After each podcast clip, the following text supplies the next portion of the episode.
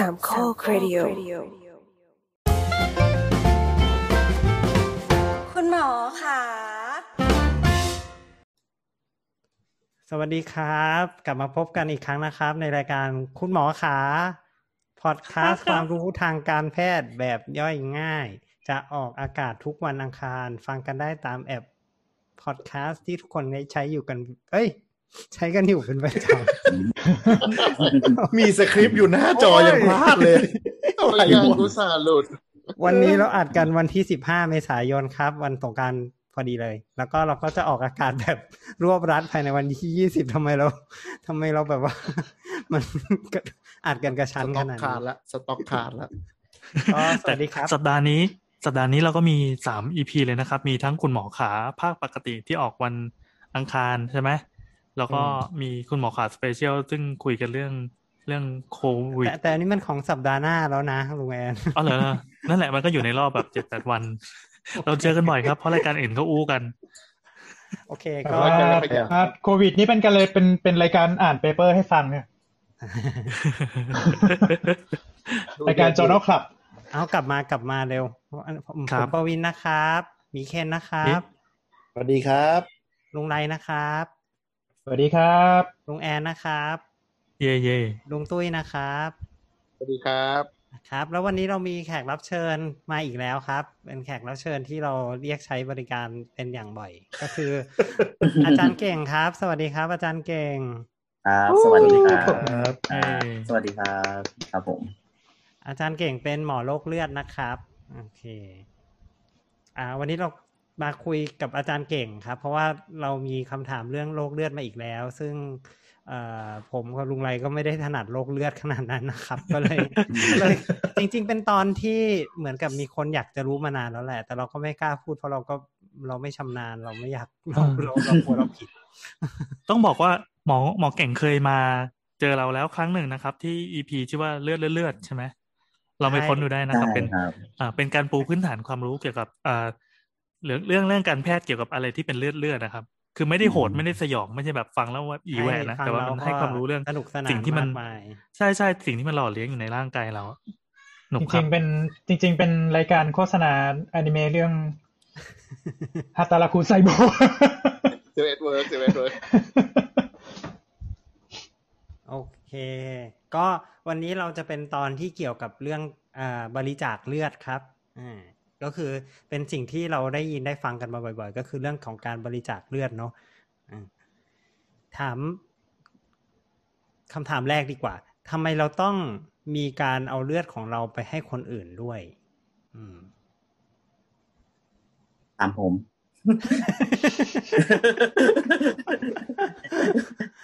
ใช่ๆถามใครก็ได้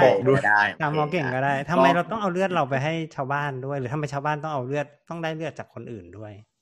อ๋อก็อย่างที่เราทราบกันดีครับเอ่อปกติร่างกายเราก็ต้องสร้างเม็ดเลือดนะแต่ถ้าเมื่อไหร่ก็ตามเนี่ยร่างกายเราสร้างเม็ดเลือดได้น้อยลงหรือว่าเอ่อเรามีการเสียเลือดจากอุบัติเหตุหรือจากอะไรก็ตามเนี่ยครับเราก็จะมีปริมาณเลือดไม่เพียงพอซึ่งเลือดเป็นส่วนประกอบสำคัญมากในการที่จะไปเลี้ยงส่วนต่างๆของร่างกายนำพาออกซิเจนและสารอาหารเพราะฉะนั้นเนี่ยการมีเลือดในปริมาณที่เพียงพอในร่างกายเป็นเรื่องสำคัญก็เลยเป็นเหตุผลว่าถ้าเหตุใดใดก็ตามที่ทำให้เลือดเราน้อยลงแล้วส่งผลกระทบต่อระบบหรืออวัยวะต่างๆภายในร่างกายที่จะทำงานผิดปกติก็จะเป็น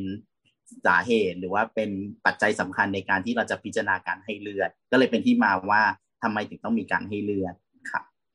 ก็คือมีการขาดของอะไรบางอย่างที่อยู่ในเลือดอะไรประมาณอย่างนั้นก็เลยต้องเอาไปถ่ายให้คนอื่นต้องงั้นอย่างนั้นใช่ครับทีนี้อยากจะถามอยากจะให้เก่งสรุปให้นิดนึงอะครับว่าเลือดเรามันคือจริงๆเราคุยกันไปแล้วเนาะเรื่องเรื่องว่าเลือดมันคืออะไรอะไรเงี้ยแต่อยากให้สรุปสั้นๆนิดนึงเพราะว่ามันอาจจะสัมพันธ์กับตอนนี้นิดนึงคือเลือดมันไม่ได้มันมันมีหลายอย่างที่อยู่ในเลือดเนาะตอนตอนที่เราอย่างที่เราเคยบอกกันไว้แล้วอะไรเงี้ยทวนทวนนิดนึงนะครับครับได้ครับก็จริงๆเคยพูดใน อี พี ก่อนนะครับที่เราเจอกันเนาะก็คือจริงๆเลือดเราแบ่งส่วนประกอบเป็นสองอย่างก็คือส่วนที่เป็นเรียกว่าเม็ดเลือดกับส่วนที่เราเรียกว่าน้ำเลือดนะครับภาษาอังกฤษก็คือเป็นเรื่องของอ่าตัวเม็ดเลือดนะครับก็จะมีสามส่วนนะครับก็คือเม็ดเลือดแดงนะครับทำหน้าที่ในการลำเลียงออกซิเจนนะครับเม็ดเลือดขาว ทำหน้าที่ในการต่อสู้กับเชื้อโรคที่เข้ามาในร่างกายนะครับแล้วก็เป็นระบบภูมิคุ้มกันของร่างกายอย่างนึงคือเกล็ดเลือดที่ทำหน้าที่ในการช่วยในการแข็งตัวของเลือดอันนี้ก็เป็นประกอบของเม็ดเลือดส่วนอีกครึ่งนึงของเลือดนะครับจะเป็นน้ำเลือดนะครับซึ่งเราเรียกว่าพลาสมานะครับก็ทำหน้าที่ในการที่จะมีพวกโปรตีนมีสารอาหารที่จะนำพาไปยังส่วนต่างๆของร่างกายรวมถึงเกี่ยวกับเอ่อสารเคมีที่เกี่ยวข้องกับการแข็งตัวของเลือดบางอย่างด้วยนะครับเพราะฉะนั้นเนี่ยทั้งหมดนี้คือส่วนประกอบที่ออกมาเป็นเลือดเพื่อจะในในการที่จะทำให้ร่างกายเราสามารถอยู่ได้แล้วเซลล์ที่อยู่ตามอวัยวะต่างๆหรือเนื้อเยื่อต่างๆได้รับทั้งออกซิเจนและอาหารเพียงพอมันก็จำเป็นต้องมีเลือดโดยที่ต้องมีองค์ประกอบที่ครบถ้วนในการที่จะนำพาสิ่งเหล่านี้ไปครับก็คือต้องมีทั้งน้ำเลือดแล้วก็ทั้งเม็ดเลือดที่เก่งบอกมาทั้งหมดใช่ไหมครับประมาณอย่างนั้นใช่แล้วครับทีนี้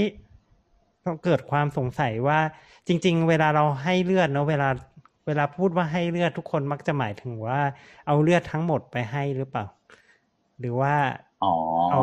เอาบางส่วนหรืออะไรยังไงบ้างครับถ้าเป็นสมัยโบราณหรือแบบ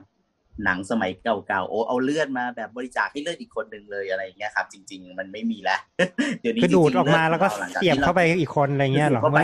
อีกคนหนึ่งอะไรเงี้ยเอ้าไม่ใช่อย่างนั้นเหรอครับเดี๋ยวว่าเหมือนเหมือนถ่ายน้ำมันเครื่องอะเหมือนปั๊มอะดูดออกมา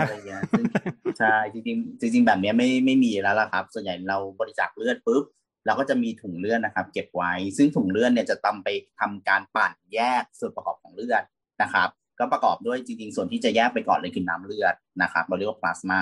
นะครับที่ตะกี้บอกก็คือส่วนประกอบอืมใช่ไหมใช่ที่เป็นส่วนประกอบก็คือตัวพลาสมาซึ่งพลาสมาบางทีภาษาอังกฤษเราก็จะนำมันจะต้องเข้าสู่กระบวนการไปเก็บแช่แข็งเก็บเย็นเราก็เลยเรียกว่า frozen plasma หรือ เอฟ เอฟ พี นะครับซึ่งตัวนี้อันนี้คือส่วนของน้ำเลือดซึ่งแน่นอนในน้ำเลือดอย่างที่บอกเมื่อกี้ครับมันมีสารเคมีบางอย่างนะครับหรือองค์ประกอบบางอย่างที่มีความสำคัญมากๆต่อการแข็งตัวของเลือดเราก็เลยใช้พลาสมาตัวนี้ในการที่จะไปช่วยแก้ไขภาวะเลือดออกผิดปกติในบางกรณีนะครับเช่นมีการกินยาวาฟารินหรือมีการกินยาต้านการแข็งตัวของเลือดเกินขนาดอย่างเงี้ยครับมันก็จะมีใช้ส่วนประกอบภายในพลาสมาเนี่ยครับไปช่วยหยุดได้อันนี้ก็คือประโยชน์ของตัวพลาสมาซึ่งเป็นส่วนแรกที่ถูก extract ออกจากตัวถุงเลือดส่วนที่สองที่จะมาจากถุงเลือดอีกอันหนึ่งก็คือเรื่องของตัวเม็ดเลือดครับโดยปกติแล้วเม็ดเลือดเนี่ยที่ที่จะนำมาใช้นะครับจากการบริจาคเลือดปกติครับก็คือเม็ดเลือดแดงนะครับเม็ดเลือดแดงเนี่ยสัมพันธ์โดยตรงอย่างที่เราบอกครับว่าภาวะที่มีเม็ดเลือดแดงต่ำในร่างกายเราเรียกว่าภาวะซีดซึ่งหรือว่าแอนีเมียซึ่งเราเหมือนเคยคุยกันไปแล้วใช่ไหมครับว่าภาวะซีดเนี่ยหรือแอนีเมียก็คือภาวะที่มีเม็ดเลือดแดงต่ำทำให้เลือดเป็นเลี้ยงออกทำให้การนำพาออกซิเจนไปยังเนื้อเยื่อต่างๆไม่เพียงพอก็เลยเป็นเหตุผลว่าเอ่อเวลาเราบริจาคเลือดเราจะใช้เราจะแบ่งออกเป็นสองส่วนก็คือเอาน้ำเลือดออกไปหรือพลาสมาอีกส่วนหนึ่งก็คือเม็ดเลือดก็คือเม็ดเลือดแดงนะครับเป็นหลักคราวนี้มันจะมีองค์ประกอบอีกตัวหนึ่งที่สำคัญมากก็คือเกล็ดเลือดจะมีคนไข้บางประเภทที่มีภาวะเกล็ดเลือดต่ำแต่กระบวนการของเกล็ดเลือดส่วนใหญ่เนี่ยจะไม่ได้มาจากการให้เลือดปกติบางทีมันจะมีวิธีการเก็บวิธีหนึ่งก็คือเป็นการเก็บเฉพาะส่วนของเกล็ดเลือดมันจะผ่านกระบวนการในการเก็บอีกรูปแบบหนึ่งคือจะเป็นการกรองส่วนเฉพาะตัวที่เป็นเกล็ดเลือดออกไปนะครับซึ่งการกรองส่วนที่เป็นเกล็ดเลือดออกไปเนี่ยครับถ้ามาจากบุคคลคนเดียวเราก็เรียกว่า single donor platelet นะครับแต่ถ้ามันมาจากองค์ประกอบของคนหลายๆคนก็เราก็จะเรียกเราก็เราก็เราก็จะเรียกมันว่าเป็นพูลเพทเลตนะครับซึ่งอันเนี้ยก็คือใช้ใช้หน้าที่ในการไปเติมให้กับคนที่มีภาวะเกล็ดเลือดต่ำหรือมีคนที่มีเกล็ดเลือดทำงานผิดปกตินะครับซึ่งก็มีหลายโรคที่ทำให้เป็นอย่างนี้นะครับเพราะฉะนั้นเนี่ยการบริจาคเกล็ดเลือดก็จะแตกต่างกับการบริจาคเม็ดเลือดแดงใช้วิธีการต่างกันระยะเวลาในการเก็บก็ต่างกันเพราะผ่านกระบวนการการเก็บที่ไม่เหมือนกันนะครับส่วนส่วนจริงๆแล้วนอกจากตัวเม็ดเลือดแดงเกล็ดเลือดแล้วก็พลาสมาที่บอกแล้วเนี่ยจริงตัวพลาสมาเองเนี่ยเราสามารถทำไปสกัดต่อได้ครับทำเป็นส่วนประกอบบางอย่างที่เราต้องการความเข้มข้นสูงมากขึ้นเราจะเรียกส่วนประกอบนี้ว่าไคโอพรีซิปิเตตนะครับเนาะซึ่งจะเกี่ยวกับข้องกับโปรตีนที่ช่วยในการหยุดหรือว่าช่วยในการแข็งตัวของเลือดนะครับเราก็จะให้ในกลุ่มคนไข้ที่เป็นประเภทมีภาวะ การแข็งตัวของเลือดผิดปกติแต่กำเนิดอย่างเช่นฮีโมฟิเลียอย่างเงี้ยครับก็อาจจะใช้พวกนี้ในการรักษาได้ก็จะสังเกตว่าถ้าพูดกันภาษาง่ายๆก็คือเลือดหนึ่งถุงที่มาเนี่ยเราจะแยกเป็นสองส่วนก็คือส่วนของเม็ดเลือดซึ่งส่วนใหญ่เป็นเม็ดเลือดแดงกับอีกส่วนนึงคือส่วนของส่วนของน้ำเลือดหรือว่าพลาสมาส่วนกระบวนการการเก็บเกล็ดเลือดจะใช้อีกกระบวนการหนึ่งเพราะนั้นเราก็อาจจะเคยได้ยินว่าเรามีการบริจาคเลือดกับบริจาคเกล็ดเลือดนะครับซึ่งก็จะใช้คนละวิธีกันคือนั่นก็หมายความว่าสมมุติว่าเราตั้งใจจะไปบริจาคพลาสมากับเม็ดเลือดแดงเนี่ยสามารถบริจาคได้ในรอบนั้นเลยถูกไหมครับใช่ใช่แต่ถ้าจะไปบริจาคเกล็ดเลือดหรือเพลทเล็ตเกล็ดเลือดก็จะใช้อีกวิธีไปบริจาคอันนั้นเท่านั้นใช่ครับตอนนี้เลยเลยใช่ไหมครับว่าว่าเขาเก็บยังไงมันต่างกันยังไงคือมันเขาดูดคนละแบบกันหรือว่าไงครับคนละแบบจริงๆก็การใช้ระยะเวลาน่าจะต่างกันนะครับคือปกติเราไปให้เลือดใช่ไหมครับแล้วก็ทั่วไปใช่ไหมครับคนไปบริจาคเลือดก็หลังจากคัดกรองเสร็จว่าสามารถบริจาคได้แล้วครับเขาก็จะใช้เข็มขนาดค่อนข้างใหญ่เหมือนกันเนาะในการที่เจาะบริเวณแถวเส้นเลือดที่อยู่บริเวณแถวเอ่อข้อศอกเนอะตรงเบเคียลเบเคียลเวนนะครับแล้วก็ทำการเก็บซึ่งพอทำการเก็บเสร็จก็ก็จะมีการเก็บเลือดไปส่วนหนึ่งส่วนใหญ่ก็จะเก็บอยู่ในปริมาณเนี่ยจะอยู่ที่ประมาณสามร้อยถึงสามร้อยห้าสิบซีซีนะครับอันนี้คือการบริจาคเลือดปกติที่เราคุ้นเคยดีขณะที่บริจาคเกล็ดเลือดเนี่ยมันอย่างที่บอกครับเนื่องจากว่ามันจะกรองเฉพาะเกล็ดเลือดเท่านั้นมันเลยต้องการใช้เลือดปริมาณมากในการไปหมุนเวียนในเครื่องกรองเราเรียกเครื่องนี้ว่า Apheresis มันเป็นเครื่องกรองในการแบบกรองเอาเฉพาะส่วนประกอบของเลือดบางอย่างออกมาหนึ่งในนั้นก็คือเกล็ดเลือดเพราะฉะนั้นเนี่ยมันจะต้องทำการผ่านและการหมุนหลายรอบมากเพราะฉะนั้นเนี่ยเวลาในการให้เกล็ดเลือดจึงยาวนานกว่าอาจจะกินเวลาประมาณสองชั่วโมง หนึ่งถึงสอง ชั่วโมงเป็นอย่างน้อยในการที่จะกรองตัวเกล็ดเลือดออกมาซึ่งจะต่างจากกรณีที่เป็นเม็ดเลือดแดงปกติที่เราให้จนแบบครบปริมาณซีซีแล้วซึ่งก็ใช้เวลาไม่นานมากก็ก็ก็ก็สามารถเก็บเก็บไปได้แล้วก็ผ่านกระบวนการต่ออันนี้ก็คือข้อแตกต่างของวิธีการเก็บของตัวเม็ดเลือดแดงกับเกล็ดเลือดนะครับเอาที่ประมาณเนี้ยครับแล้วภาพที่เราเห็นนี่คือเป็นยังไงครับคือเอ่อผู้บริจาคก็เป็นไปนอนที่เตียงแล้วก็เอ่อคุณหมอคุณพยาบาลก็มีอุปกรณ์มาดูดจุ๊บๆเหมือนกันใช่มั้ยครับ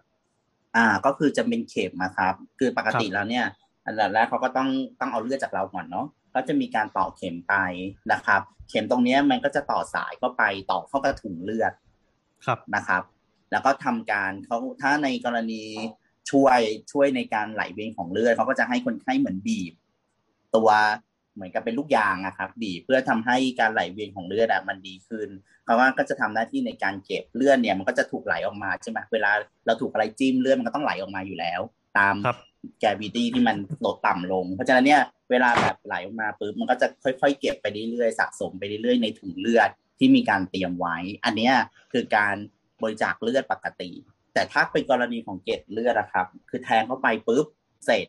มันจะมีเครื่องครับทำการดูดเข้าเซอร์กิตของเครื่องแล้วทำการดูดแล้วก็ไปไหลเวียนอยู่ในเซอร์กิตมันจะเป็นเครื่องหมุนหมุนหมุนหมุนเข้าไปคล้ายๆว่าเหมือนพาเลือดใช่ไหมครับแล้วก็เอาไปวัดไหลเวียนอยู่ในอุปกรณ์ตัวนึงนะครับที่ผมบอกผมที่ผมเรียกเมื่อกี้ว่าเครื่อง apheresis ซึ่งเวลามันไปหมุนนะครับเลือดมันวิ่งผ่านเนี่ยมันก็จะมีตัวกรองนะครับในการที่จะกรองส่วนที่เป็นเกล็ดเลือดออกไปเข้ากับถุงถุงนึงที่เตรียมไว้อันนั้นนะครับก็คือเป็นการกรองเกล็ดเลือดซึ่งจะใช้เวลานานกว่าอืมอย่างนี้ครับผมแล้วแล้วพอเสร็จแล้วคือเลือดมันก็วนกลับมาในตัวเราเหมือนเดิมเหรอครับใช่ใช่ใช่ครับโอ้อ๋อมันไม่ได้แบบเอ่อพอดูดไปปั๊บแล้วก็แยกเป็นอ่าเหมือนแยกไข่ขาวไข่แดงอะไรเงี้ยที่แบบอ๋อไม่ไม่ครับถ้าเป็นอัลเฟเรซิสจะกลับอัลเฟเรซิสจะมีการกลับเข้าครับทางเดิมอ๋อก็คือเลือดที่กลับเข้ามาก็ก็จะไม่มีเกล็ดเลือดแล้วเราก็ค่อยมาผลิตเพิ่มเอาอย่างนี้ใช่ไหมครับใช่ใช่ใช่ครับก็คือร่างกายก็จะค่อยผลิตเพิ่มเองทีหลังในคนปกติก็สามารถผลิตตามขึ้นมาได้ครับอืมเรามีข้อสงสัยว่าปกติเวลาเราไปให้เลือดอะเราเรามันมีลิมิตไหมว่าเราให้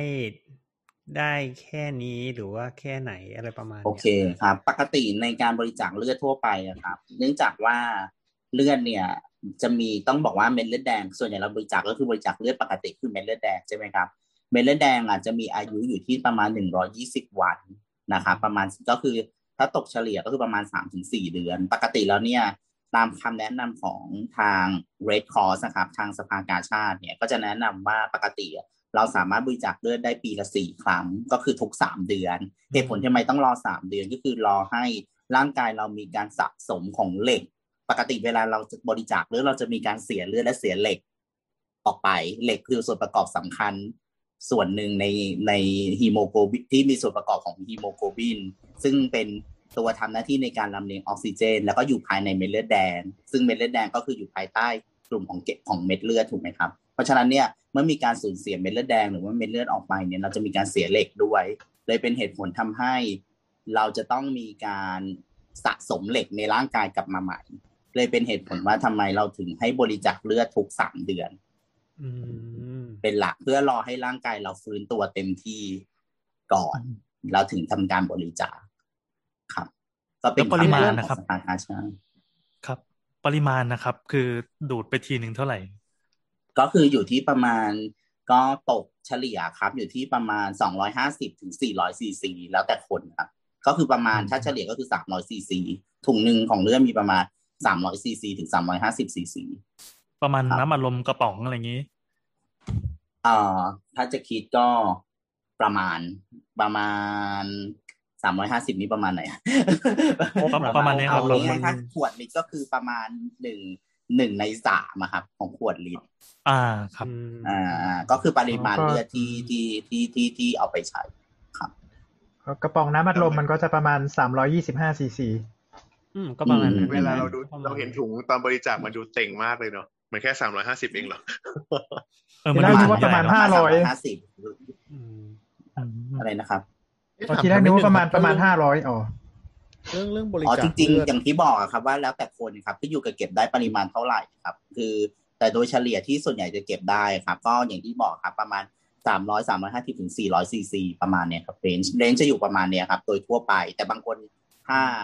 ถ้าเขาเลือดมันออกมาเยอะได้เยอะกว่าเขาก็อาจจะเก็บบางคนอาจจะถึงห้าร้อยก็มีแต่ส่วนใหญ่เรนจ์จะอยู่ประมาณเนี้ยครับสามร้อยห้าสิบ สี่ร้อยแล้วเราเนี่ยครับครับจริงๆที่เราเห็นเขาอะทีละคนคือละคนตามคุณตามคุณตามแล้วจะรู้ได้ยังไงคะว่าใครจะเก็บได้เท่าไหร่หรือว่าจะต้องแบบดูจากน้ำหนักก่อนหรือว่าตอนที่เก็บไปอะครับในถุงมันก็จะค่อยๆเก็บไปเรื่อยๆถูกไหมครับพอถึงจุดๆนึงแล้วอะครับคือคุณพยาบาลเขาจะมาประเมินถ้าสมมติว่าถุงอะสามารถรองรับได้ระดับนึงแล้วปริมาณเพียงพอแล้วแล้วเลือดมันยังไหลไหลต่อได้ก็จะเก็บไปก่อนแต่ถ้าสมมติว่าเลือดมันเริ่มไหลไม่ออกแล้วอะไรเงี้ยเขาประเมินดูถ้าสมมติมันเริ่มเริ่มฝืนเริ่มไหลไม่ออกแล้วเขาก็หยุดครับแค่นั้นเอาเท่าที่ได้ประมาณนั้นเอาที่ได้ใช่ครับเอาที่ได้ครับลุงตุ้ยครับแล้วจริงๆแล้วไอ้ถุงเนี่ยครับมันจุได้มากสุดเท่าไหร่อะครับถุงนี้แหละครับโดยประมาณนะครับน่าจะราวๆห้าร้อยครับ ml ครับเพราะทุกครั้งที่ไปบริจาคก็ก็ก็ถุงก็เต่งมากเต่งแบบใช่คือประมาณประมาณห้าร้อยครับถ้าเกิดในคนที่บริจาคได้แบบเต็มที่นะครับแต่โดยเฉลี่ยวอลลุ่มเฉลี่ยโดยปกติน่าจะอยู่ที่ประมาณสามร้อยห้าสิบถึงสี่ร้อยกว่าๆครับอืมครับโอ้นึกดูมันก็เป็นวิธีลดน้ำหนักที่ได้ผลเร็วที่สุดเลยเหมือนกันนะหายไปครึ่งโลมันขาดสารอาหารมันกินน้ำก็คืนแล้วป่ะเออจริงอันนี้อันนี้ก็คือเม็ดเลือดแดงแล้วที่ที่เราที่เราต้องเอาไปใช่เม็ดเลือดแดงครับเม็ดเลือดแดงครับแล้วเอ๊ะแต่ตอนก่อนเขาเอาออกไปคือเขาเอาออกไปทั้งพลาสมาแล้วก็เม็ดเลือดแดงเนาะที่แล้วเขาไปแยกเหรอหรือหรือเขาไปทำยังไงไม่ผมนะเอาโฮบัตเนี้ยมันเอาเลือดทั้งหมดไปมันมันไม่ได้แยกตั้งแต่ตอนแรกเพราะนั้นเอาโฮบัตไปมันจะเอาโฮบัตไปปั่นอ่าเอาไปแยกอีกรอบหนึ่งไปแยกอีกรอบหนึ่งครับผมสงสัยเรื่องคำว่าปั่นนะครับคือนึกไม่ออกว่าปั่นนี่คือปั่นยังไงมันมันมีเครื่องเขย่าเขย่าจนมันแยกชั้นเนี่ยเหรอครับอ๋อมันจะมีเครื่องเขาเรียกว่าเป็นเครื่องเหมือนอ่าเครื่องกรองอะครับเป็นกรองแยกมันจะมันจะใช้หลักการของการตกตะกอนของพวกเม็ดเลือดอะครับมันจะลงข้างล่างพอมันปั่นใช่ไหมครับตอนแรกมันจะขาดเรื่องเป็นคล้ายๆเหมือนเครื่องฟิลเตอร์ครับปั่นเวลาไอ้ส่วนที่เป็นน้ำมันจะอยู่ข้างบนส่วนที่เป็นพวกของไอ้พวกไอ้พวกเม็ดเลือดที่มันเป็นแบบเป็นพาร์ติเคิลที่เป็นของมันจะตกข้างล่างแล้วก็ใช้เป็นตัวแยกใช่ครับมันก็จะทำการกรองแยกออกจากกันส่วนที่เป็นน้ำสีเหลืองๆที่เราเรียกว่าพลาสมาก็จะเอาออกไป ส่วนที่เหลือก็คือก็จะเป็นส่วนของเลือดค่ะกรองมันใช้เครื่องเครื่องกรองแยกได้อารมณ์เหมือนเอาสันส้มแกว่งให้มันตกตะกอนอะไรอย่างนี้ป่ะครับอ่าประมาณคือเราต้องใส่อะไรลงไปแต่ว่าใช้เราต้องใส่อะไรลงไปมั้ยเออมันต้องมีสารอะไรมั้ยไม่ไม่ต้องใส่อะไรสารไม่ต้องครับจริงๆคือจริงๆตอนแรกสารที่อาจจะมีการโค้ดอยู่บนในผิวของถุงนะครับมันอาจจะมีสารบางอย่างเพื่อกันไม่ให้เลือดมันมันคลอตหรือว่าแข็งตัวตอนที่ไปไปแยกชั้นตรงนั้นนะครับแล้วก็เอาไปก็แสดงว่าจริงๆก็ก็เป็นเลือดเกือบจะเพียวๆก็ไปใช้ต่อได้เลยหรือว่าต้องต้องไปทำอะไรต่อได้ครับถึงจะไปใช้ได้มันจะมีกระบวนการต่อครับเดี๋ยวเราไปต่อนะครับเนาะจริงๆเลือดส่วนหนึ่งมันจะถูกแบ่งเก็บไว้ครับคือปกติถุงเลือดหนึ่งถุงใช่ไหมครับเวลาพยาบาลเขาเขาจะมีการแคลมแล้วก็ตัดสายใช่ไหมครับมันจะเอาตัวสายที่ยังมีเลือดค้างอยู่ครับมันจะเอาไปตรวจต่อ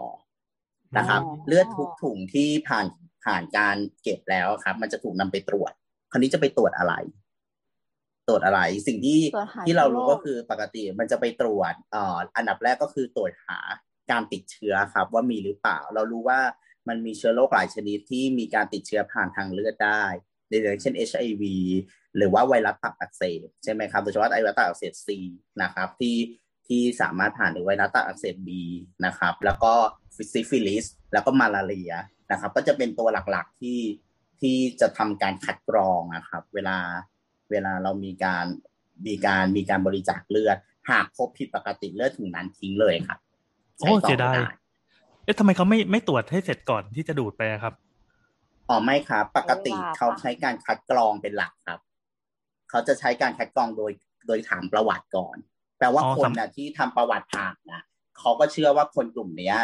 มันจะไม่มีไม่ไม่น่าจะมีความเสี่ยงใช่ไหมครับเพราะว่าคนที่มีความเสี่ยงถูกกรองออกจากการซักประวัติคือทุกเคสเวลาเราไปบริจาคเนี่ยเขาจะถามประวัติเสี่ยงก่อนว่าคุณมีประวัติเสี่ยงดังกล่าวไหม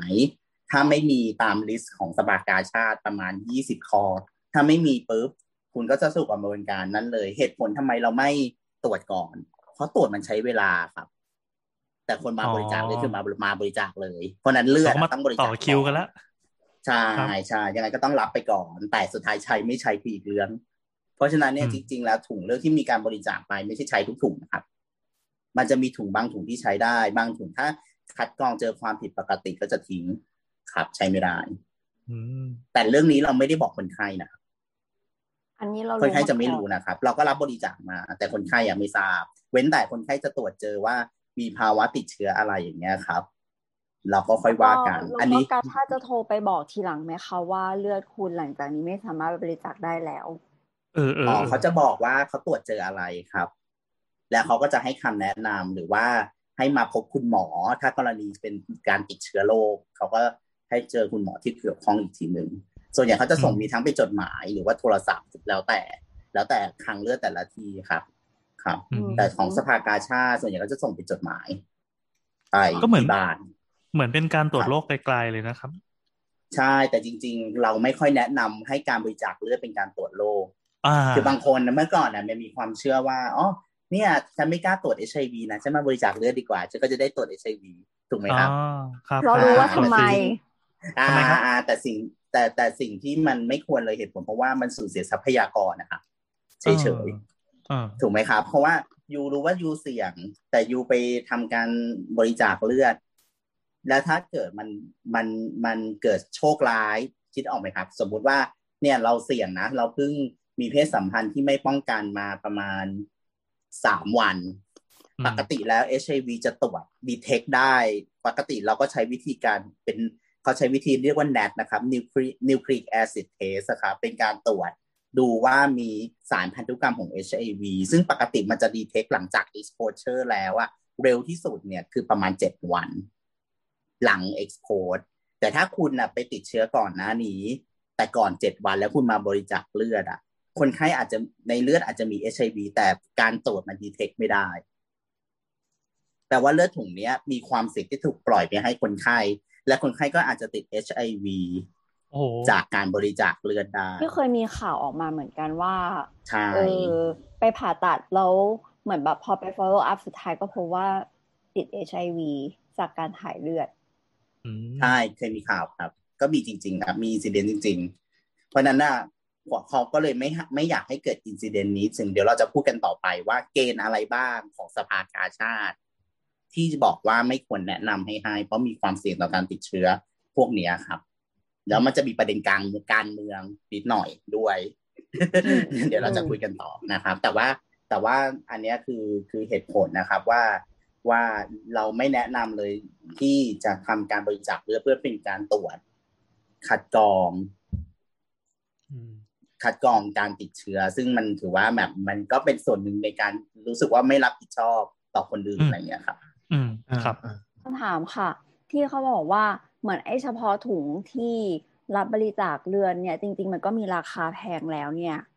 จริงปะคะเพราะว่ามันต้องมีใส่สารอะไรเข้าไปด้วยเพื่อใช่ใช่มันแพงครับจริงแค่ถุงนะก็แพงแล้วเพราะนั้นเนี่ยถ้าคุณมีความเสี่ยงอ่ะอยู่เกิดเขาไปใช้แล้วก็อยู่ก็ทิ้งเฉยๆอย่างเงี้ยไม่ได้แต่มันก็ถือว่าแบบก็สูญเสียทรัพยากรสิ้นเปลืองงบประมาณอะไรเงี้ยครับครับอันนี้เติมนิดนึงก็คือซึ่งอันนี้อันนี้ก็ก็สำคัญนะตรวจได้ได้ฟรีอยู่แล้วใช่ไหมเดี๋ยวนี้ไม่ต้องมาเสียเวลากับกระบวนการแบบนี้ใช่ใช่ใช่อย่าง เอช ไอ วี อะครับถ้าเป็นคนไทยก็สามารถตรวจได้สองครั้งต่อปีตามสิทธิ์ของสปสชอยู่แล้วฟรีครับครับในสถานพยาบาลของรัฐก็คือฟรีครับมีมีเคนตรวจยังครับอืมเคยไปตรวจผมเคยไปตรวจเคยไปตรวจที่นิรนามนิรนามฮะน่ะใช่นึกยังไงถึงไปตรวจอ่ะเออแล้วเป็นไงแล้วผลเป็นไงก็ไม่มีอะไรแต่แค่อยากลองไปดูเฉยๆว่าเป็นยังไงว่ามันเออยังไงอะไรอย่างเงี้ยอืมอืมก็เคยมีเคยมีเคยมีความเสี่ยงเคยมีอะไรอย่างงี้ก็ลองไปตรวจดูอืมก็ได้แบบแค่ตรวจตอนก่อนเข้าอันนี้ตรวจ เอช ไอ วี ก่อนเข้าไปเรียน Resident กับตอนก่อนเข้างานเฉยๆอ๋อใช่ใช่ก่อนเวลาเข้างานในสถานที่ราชการหรือองค์กรเกี่ยวกับรัฐเขาก็จะให้ไปตรวจร่างกายซึ่งหนึ่งในนั้นก็คือแบบมี blood test ด้วยของเราก็เคยตรวจเพราะว่าเราโดนเข็มจิ้มนี่ดูไม่ดีดูแบบซุ่มซ่ามเศร้าอ่าเมื่อกี้เมื่อกี้เราพูดถึงเรื่องของการตรวจตัวที่เป็นที่เป็นอ่าที่เป็นเชื้อโรคแล้วใช่ไหมครับอีกหนึ่งการตรวจที่จะถูกเอาไปตรวจเพิ่มก็คือไปตรวจหาความเข้ากันของเลือดครับครับก็คือปกติแล้วเราต้องรู้ว่าถุงเลือดตรงนี้ใช่ครับเป็นหมู่เลือดอะไรถูกไหมครับอะไรประมาณนี้เนาะซึ่งซึ่งมันจะต้องเอาไปตรวจว่าเออคนไข้คนนี้ตกลงหมู่ เอ บี โอ ของเขาเนี่ยเป็นกลุ่มไหนแล้วก็มีหมู่เลือดที่เป็นหมู่หมู่เลือดอ่าเขาเรียกอะไรหมู่เลือดย่อยอะครับเอ่อ อาร์ เอช อย่างเงี้ยครับว่าเป็นแบบ negative หรือ positive อย่างเงี้ยครับมันก็จะส่งผลทำให้ทำให้คุณหมอเขาจะให้ตัดสินใจในการจะเลือกถุงเลือดเนี่ยไปให้กับผู้กับกับบุคคลที่ถูกต้องอย่างเงี้ยครับเป็นการบริหารของคลังเลือดซึ่งอันเนี้ยก็ต้องเอาไปตรวจเหมือนกันครับก็คือตรวจว่าเป็นเลือดชนิดไหนเพื่อจะหาความเข้ากันของเลือดนะครับอีกทีนึงหมู่เลือดหมู่เลือดที่ตรวจปกติก็จะเป็น เอ บี โอ แล้วก็ อาร์ เอช ใช่ไหมสองอย่างที่ที่นิยมตรวจอ่าหลักๆมี เอ บี โอ กับ อาร์ เอช แต่ว่าถ้าในคนไข้บางคนที่มีการรับเลือดบ่อยๆเราจะทำการตรวจเพิ่มเติมอีกอย่างนึงก็คือการตรวจหาหมู่เลือดย่อยเพราะเวลาจริงๆแล้วเนี่ยเราเชื่อว่าหมู่เลือดหลักๆคือ อาร์ เอช กับ เอ บี โอ โอเคผ่านแล้วมันจะให้ได้ใช่ไหมครับในคนปกติทั่วไปที่มีหมู่เลือดตรงกันใช่ไหมครับเช่นเป็นหมู่เลือด A Rh positive ก็สามารถรับให้คนไข้ที่เป็นหมู่เลือด A Rh positive ได้ถูกไหมค่ะอืมหรือว่าถ้าเป็น O negative ก็ควรให้กับคนที่เป็น O negative อย่างเงี้ยครับเป็นต้นคราวเนี้ยเอ่อมันก็มีกรณีที่คนเนี้ยคนผู้รับเลือดคนเนี้ยเขาเคยได้เลือดมาบ่อยๆเวลาเขาได้เลือดมาบ่อยๆสิ่งที่เกิดขึ้นก็คือร่างกายจะทำการสร้างแอนติบอดีขึ้นมาต่อต้านกับแอนติเจนแปลกปลอมเลือดถือว่าเป็นของแปลกปลอมเลือดคนอื่นนะครับเลือดคนอื่นของแปลกปลอมเพราะฉะนั้นเนี่ยในในหมู่ระบบหมู่เลือดของเราที่เรารู้กันมาครับเรารู้จัก เอ บี โอ เรารู้จัก อาร์ เอช แต่จริงๆมันมีหมู่เลือดอีกประมาณหกสิบถึงแปดสิบชนิดซ่อนอยู่เป็นหมู่เลือดย่อยเขาเรียกว่าหมู่เลือดย่อยๆครับเป็น minor blood group ซึ่งกลุ่ม minor blood group พวกเนี้ยครับในคนไทยก็อาจจะมีแบบหลายอันที่เจอบ่อยๆซึ่งอันเนี้ยเขาจะต้องตรวจครับว่ามันมีแอนติบอดีหรือเปล่าในคนที่เป็นผู้รับเพื่อเราจะได้เช็คถุงเลือดว่าถุงเลือดเนี่ยมีแอนติ ให้กลุ่มเลือดนั้นไม่ให้เข้าใจที่พูดไหมฮะครับประมาณนั้นก็คือเป็นการทดสอบความเข้ากันได้โอเคก็คือพยายามให้เข้ากันได้มากที่สุดอะไรประมาณนั้นมากที่สุดครับแต่ว่าเบื้องต้นเรามีหมู่เลือดหลักสองหมู่เลือดใช่ไหมครับคือ เอ บี โอ กับ อาร์ เอช แต่จริงๆเรามีหมู่เลือดย่อยๆชื่อแปลกๆเยอะครับซึ่งตรงเนี้ยไอหมู่เลือดย่อยๆเนี้ยครับมันจำเป็นต้องตรวจเพิ่มเติมในกรณีที่สำหรับคนที่ได้รับเลือดบ่อยๆก็คือถามนิดนึงหมู่เลือดย่อยๆหมายถึงว่าเราอาจจะเป็นสมมติเป็น O negative แต่ก็จะมีย่อยๆๆลงไปอีกอย่างนี้แหละใช่ใช่ครับเช่นเป็น O negative C เล็ก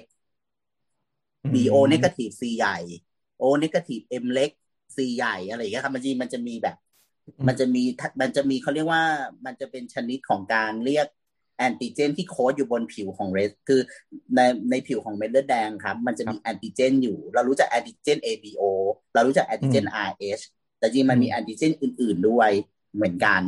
ซึ่งตรงนี้ครับแต่พวกนี้บังเอิญที่เราเรียกเป็น minor blood group เพราะว่าผลเวลาเกิดความไม่เข้ากันและผลกระทบมันไม่เยอะมากมันจะไม่เยอะเท่ากับ เอ บี โอ เช่นให้ผิดหมู่ เอ บี โอ นี่คืออาจจะเสียชีวิตได้อย่างเงี้ยครับมันก็จะมันคือผลกระทบไม่เยอะแต่เราก็ต้องตรวจเพื่อความปลอดภัยของคนไข้สูงสุดของผู้รับเหมือนเหมือนเราเคยได้ยินชื่ออะไรนะหมู่อะไรไม่รู้อะไรบอมเบย์อะไรสักอย่างโอโอบอมเบย์อ๋อจริงโอไอไอบองโอบอมเบย์เป็นความผิดปกติของหมู่เลือดของหมู่เลือดแบบอ่าของหมู่เลือด เอ บี โอ ครับอันนี้ไม่เกี่ยวกันคนละแบบอ๋อค่ะมันคนละอย่างแต่ก็ต้องระบุให้ดีเพื่อที่จะต้องเอ่อให้ให้แบบคนรับสามารถรับเลือดได้ถูกต้องใช่ใช่ครับได้ถูกต้องแล้วก็เราก็ควรจะให้เลือดที่ตรงหมู่ O ก็ต้องให้ O A ต้องให้ A B ต้องให้ B A B ต้องให้ A B เดี๋ยวนี้โอกาสน้อยมากๆที่จะให้หมู่เลือดข้ามหมู่เว้นแต่เราไม่มีเลือดให้จริงๆแต่น้อยมากๆครับเช่นเราอาจจะเคยได้ยินตอนเด็กๆว่าคนไข้เป็น O ให้ได้ทุกคนคนไข้เป็น A B รับได้ทุกคนจำได้ใช่ไหมครับตอนเราเรียนกันเด็กๆอ่าซึ่งปัจจุบันเนี้ยจริงๆแล้วอ่ะเราจะให้กรณีฉุกเฉินเท่านั้น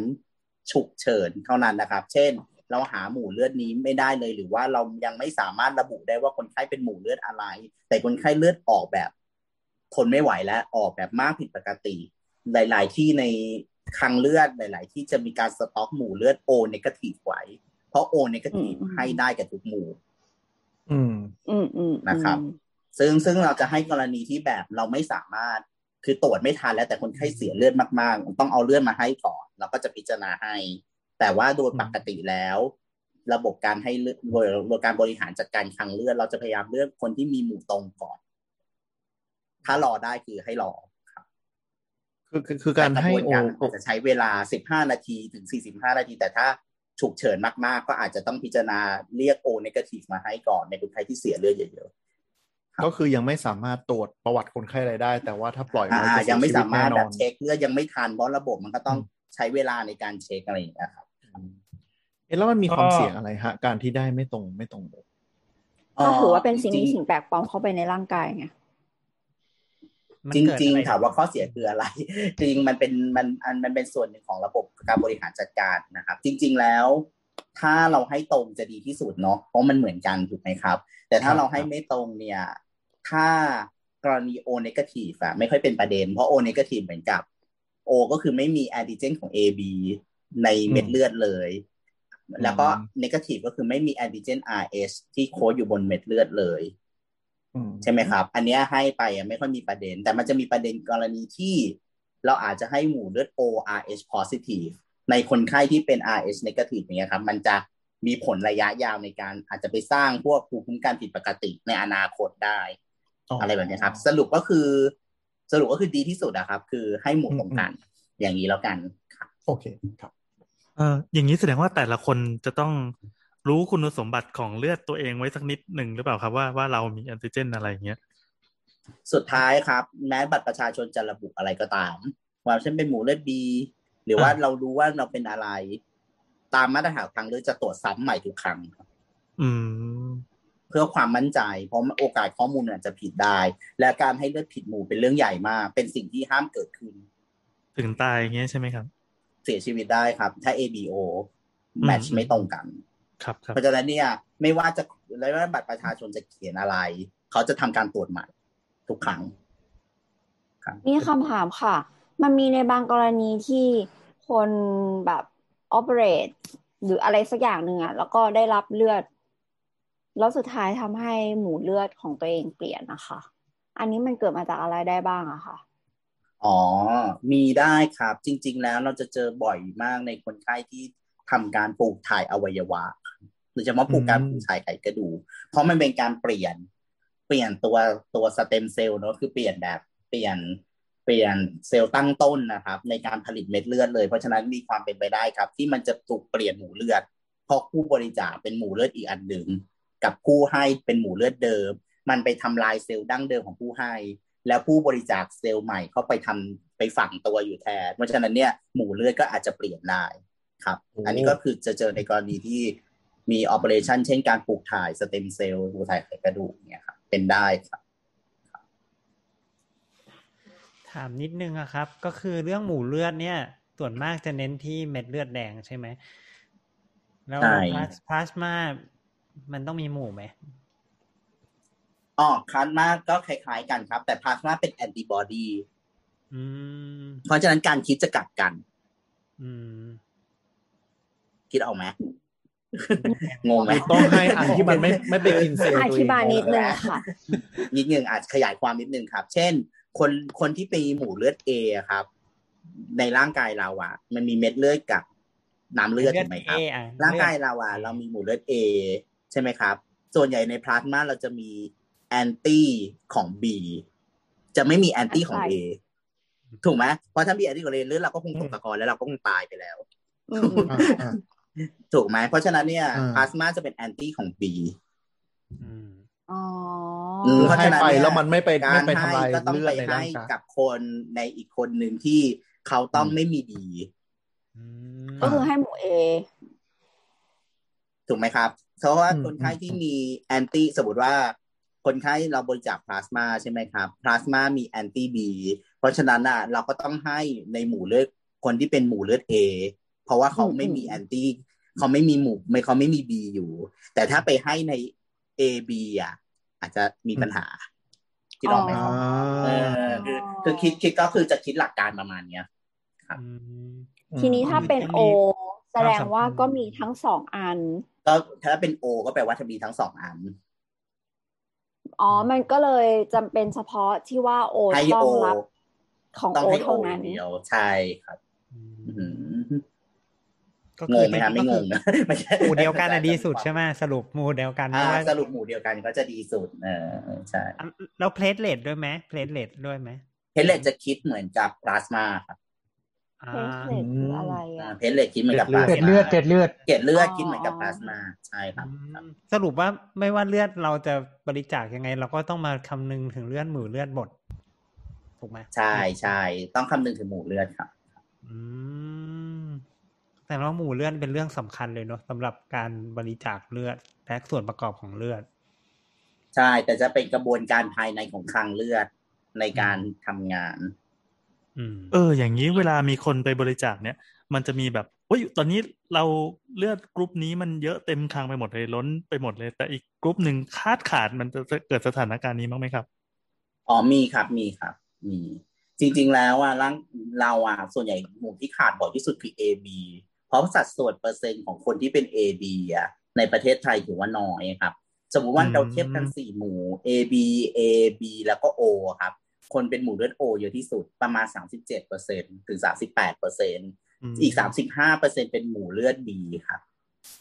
อีก สิบห้า ถึง ยี่สิบเปอร์เซ็นต์ เป็นหมู่เลือด A และที่เหลือเป็น เอ บี เพราะฉะนั้นเนี่ย เอ บี อ่ะคนน้อยปกติในประเทศไทยเรามีการเก็บตัวเลขครับทั่วประเทศเนี่ยคนบริจาคเลือดจริงๆมีแค่ สองเปอร์เซ็นต์ จากในหนึ่ง สองคนในหนึ่งร้อยคน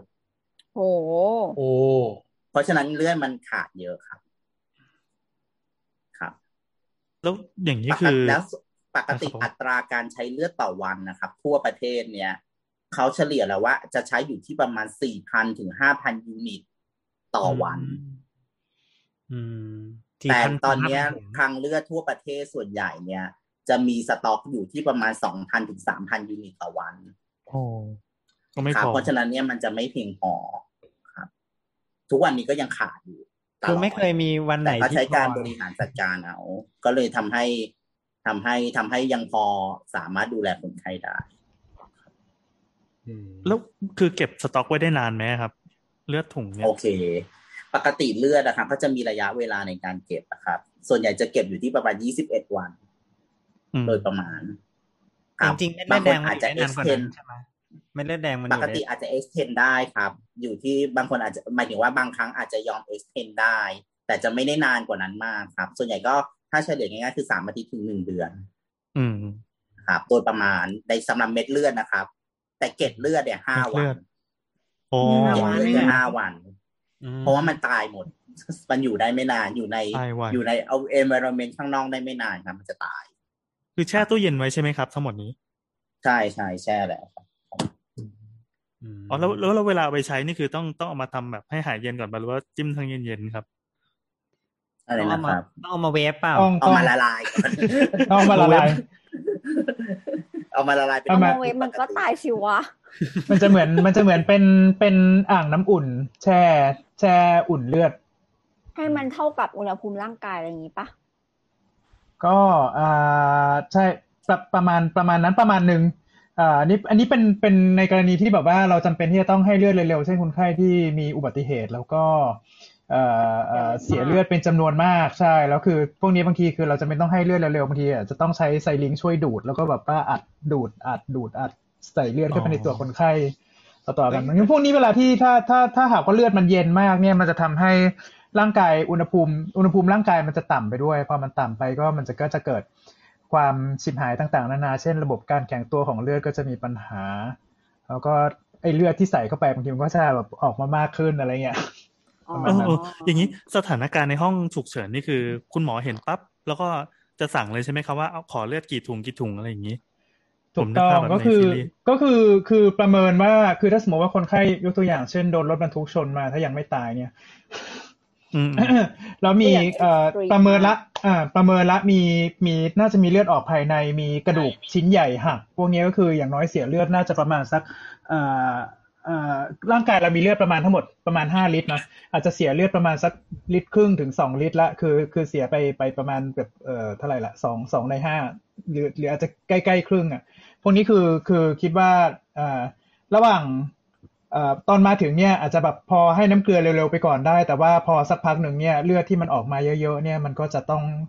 เอ่อเสียเลือดไปเราก็ต้องให้เลือดดังนั้นคือเราก็จะต้องต้องต้องขอต้องต้องประเมินว่ารีบขอเลือดมาให้ตั้งแต่ตั้งแต่ตอนที่มาถึงประเมินว่าเฮ้ยไอ้นี่ถ้าถ้าถ้าให้แต่น้ำเกลือไม่รอดแน่นอน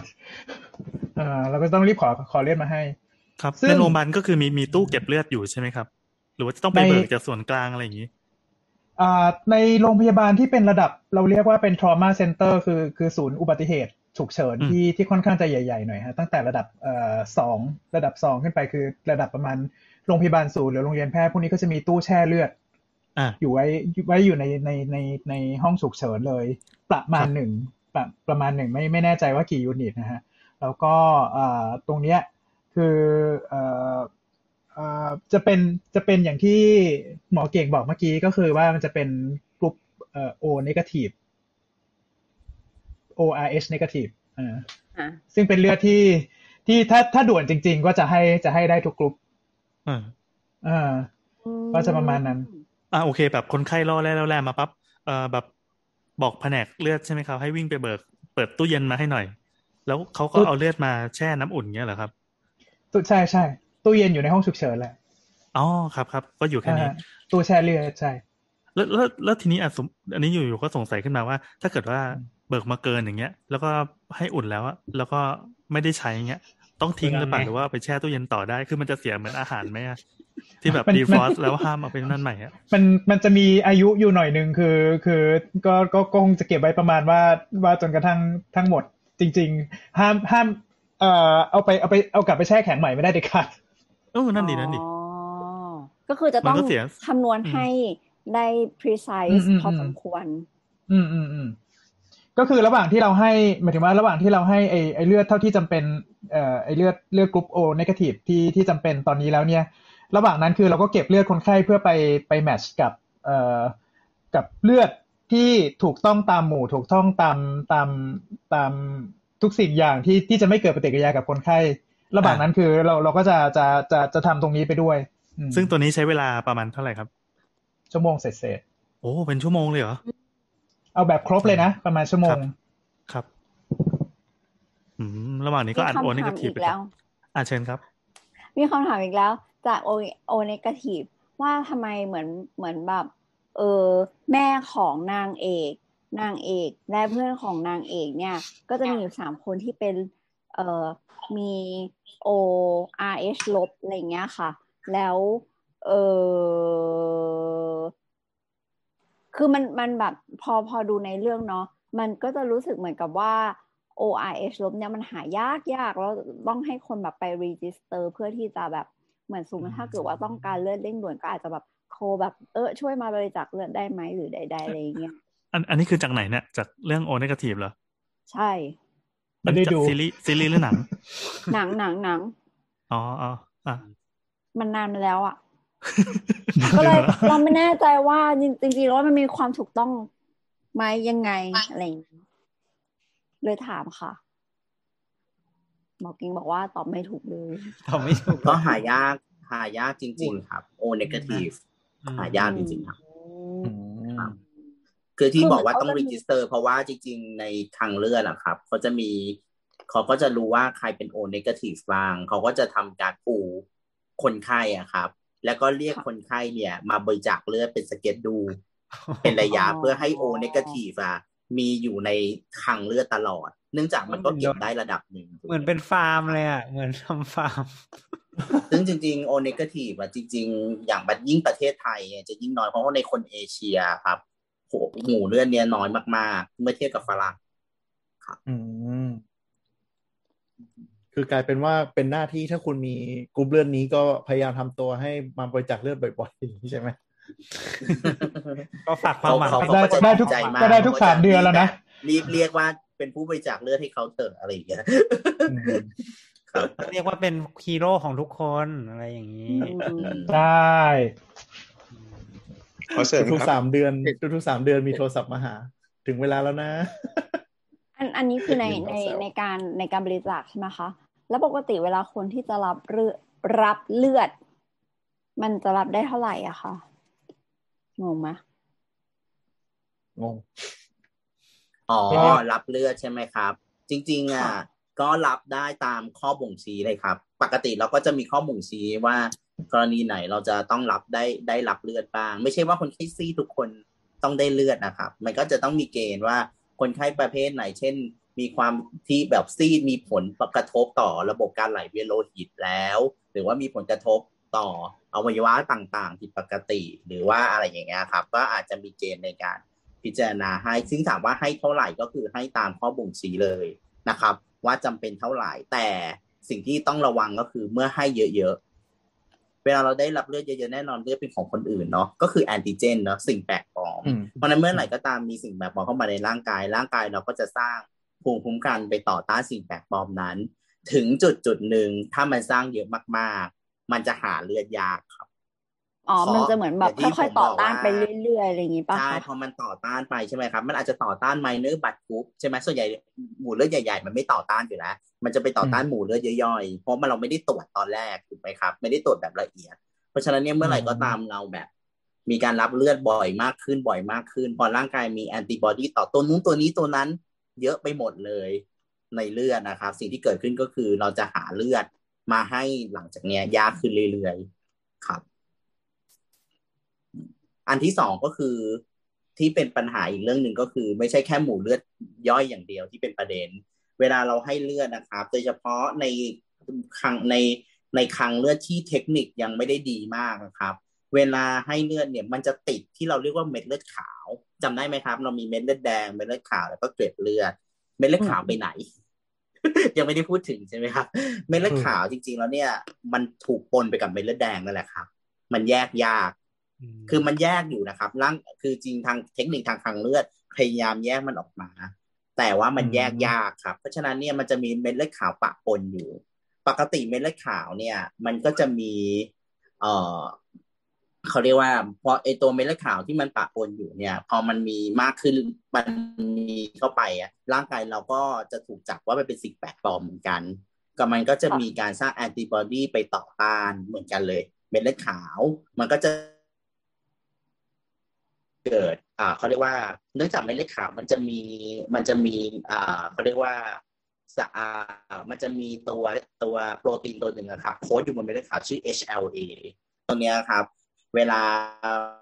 เราให้เลือดบ่อยๆอ่ะร่างกายเราอ่ะที่ผู้รับเลือดจะสร้างแอนติบอดีโคตรทีเก่งเก่งสัญญาณเก่งหายเก่งสัญญาณหายสัญญาณขอมอเก่งกระตุกนิดนึงเออไม่นี่ละตอนนี้ไปแล้ว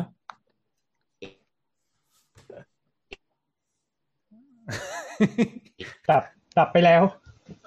เดี๋ยวระหว่างที่หมอเก่งระหว่างที่หมอเก่งหลุดคือเราสนใจว่าเม็ดเลือดขาวเนี่ยจริงๆมันเป็นสีขาวไหมครับ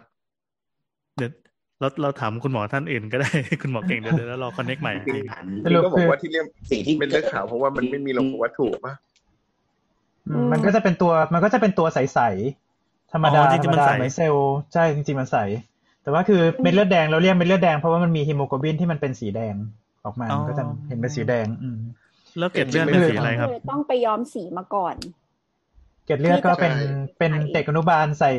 ใส่ชุดสีฟ้าเนี่ยเนี่ยเนี่ยใช่เลือดของเลือดจริงของจริงไม่มีสีเกล็ดเลือดไม่มีสีเกล็ดเลือดก็ไม่มีสีแล้วก็แสดงว่าก็สีสีเดียวกับเม็ดเลือดขาวอ่ะดิแต่ว่าลักษณะคือเม็ดเอ่อเกล็ดเกล็ดเลือดเนี่ยมันก็จะเป็นตัวกลมเล็กๆเล็กๆแล้วก็แบบบางทีก็ก็ถ้าสมมุติว่ามันมันถูกแอคทิเวทให้ทำงานก็จะเอ่อมาเกาะกันเป็นกลุ่ม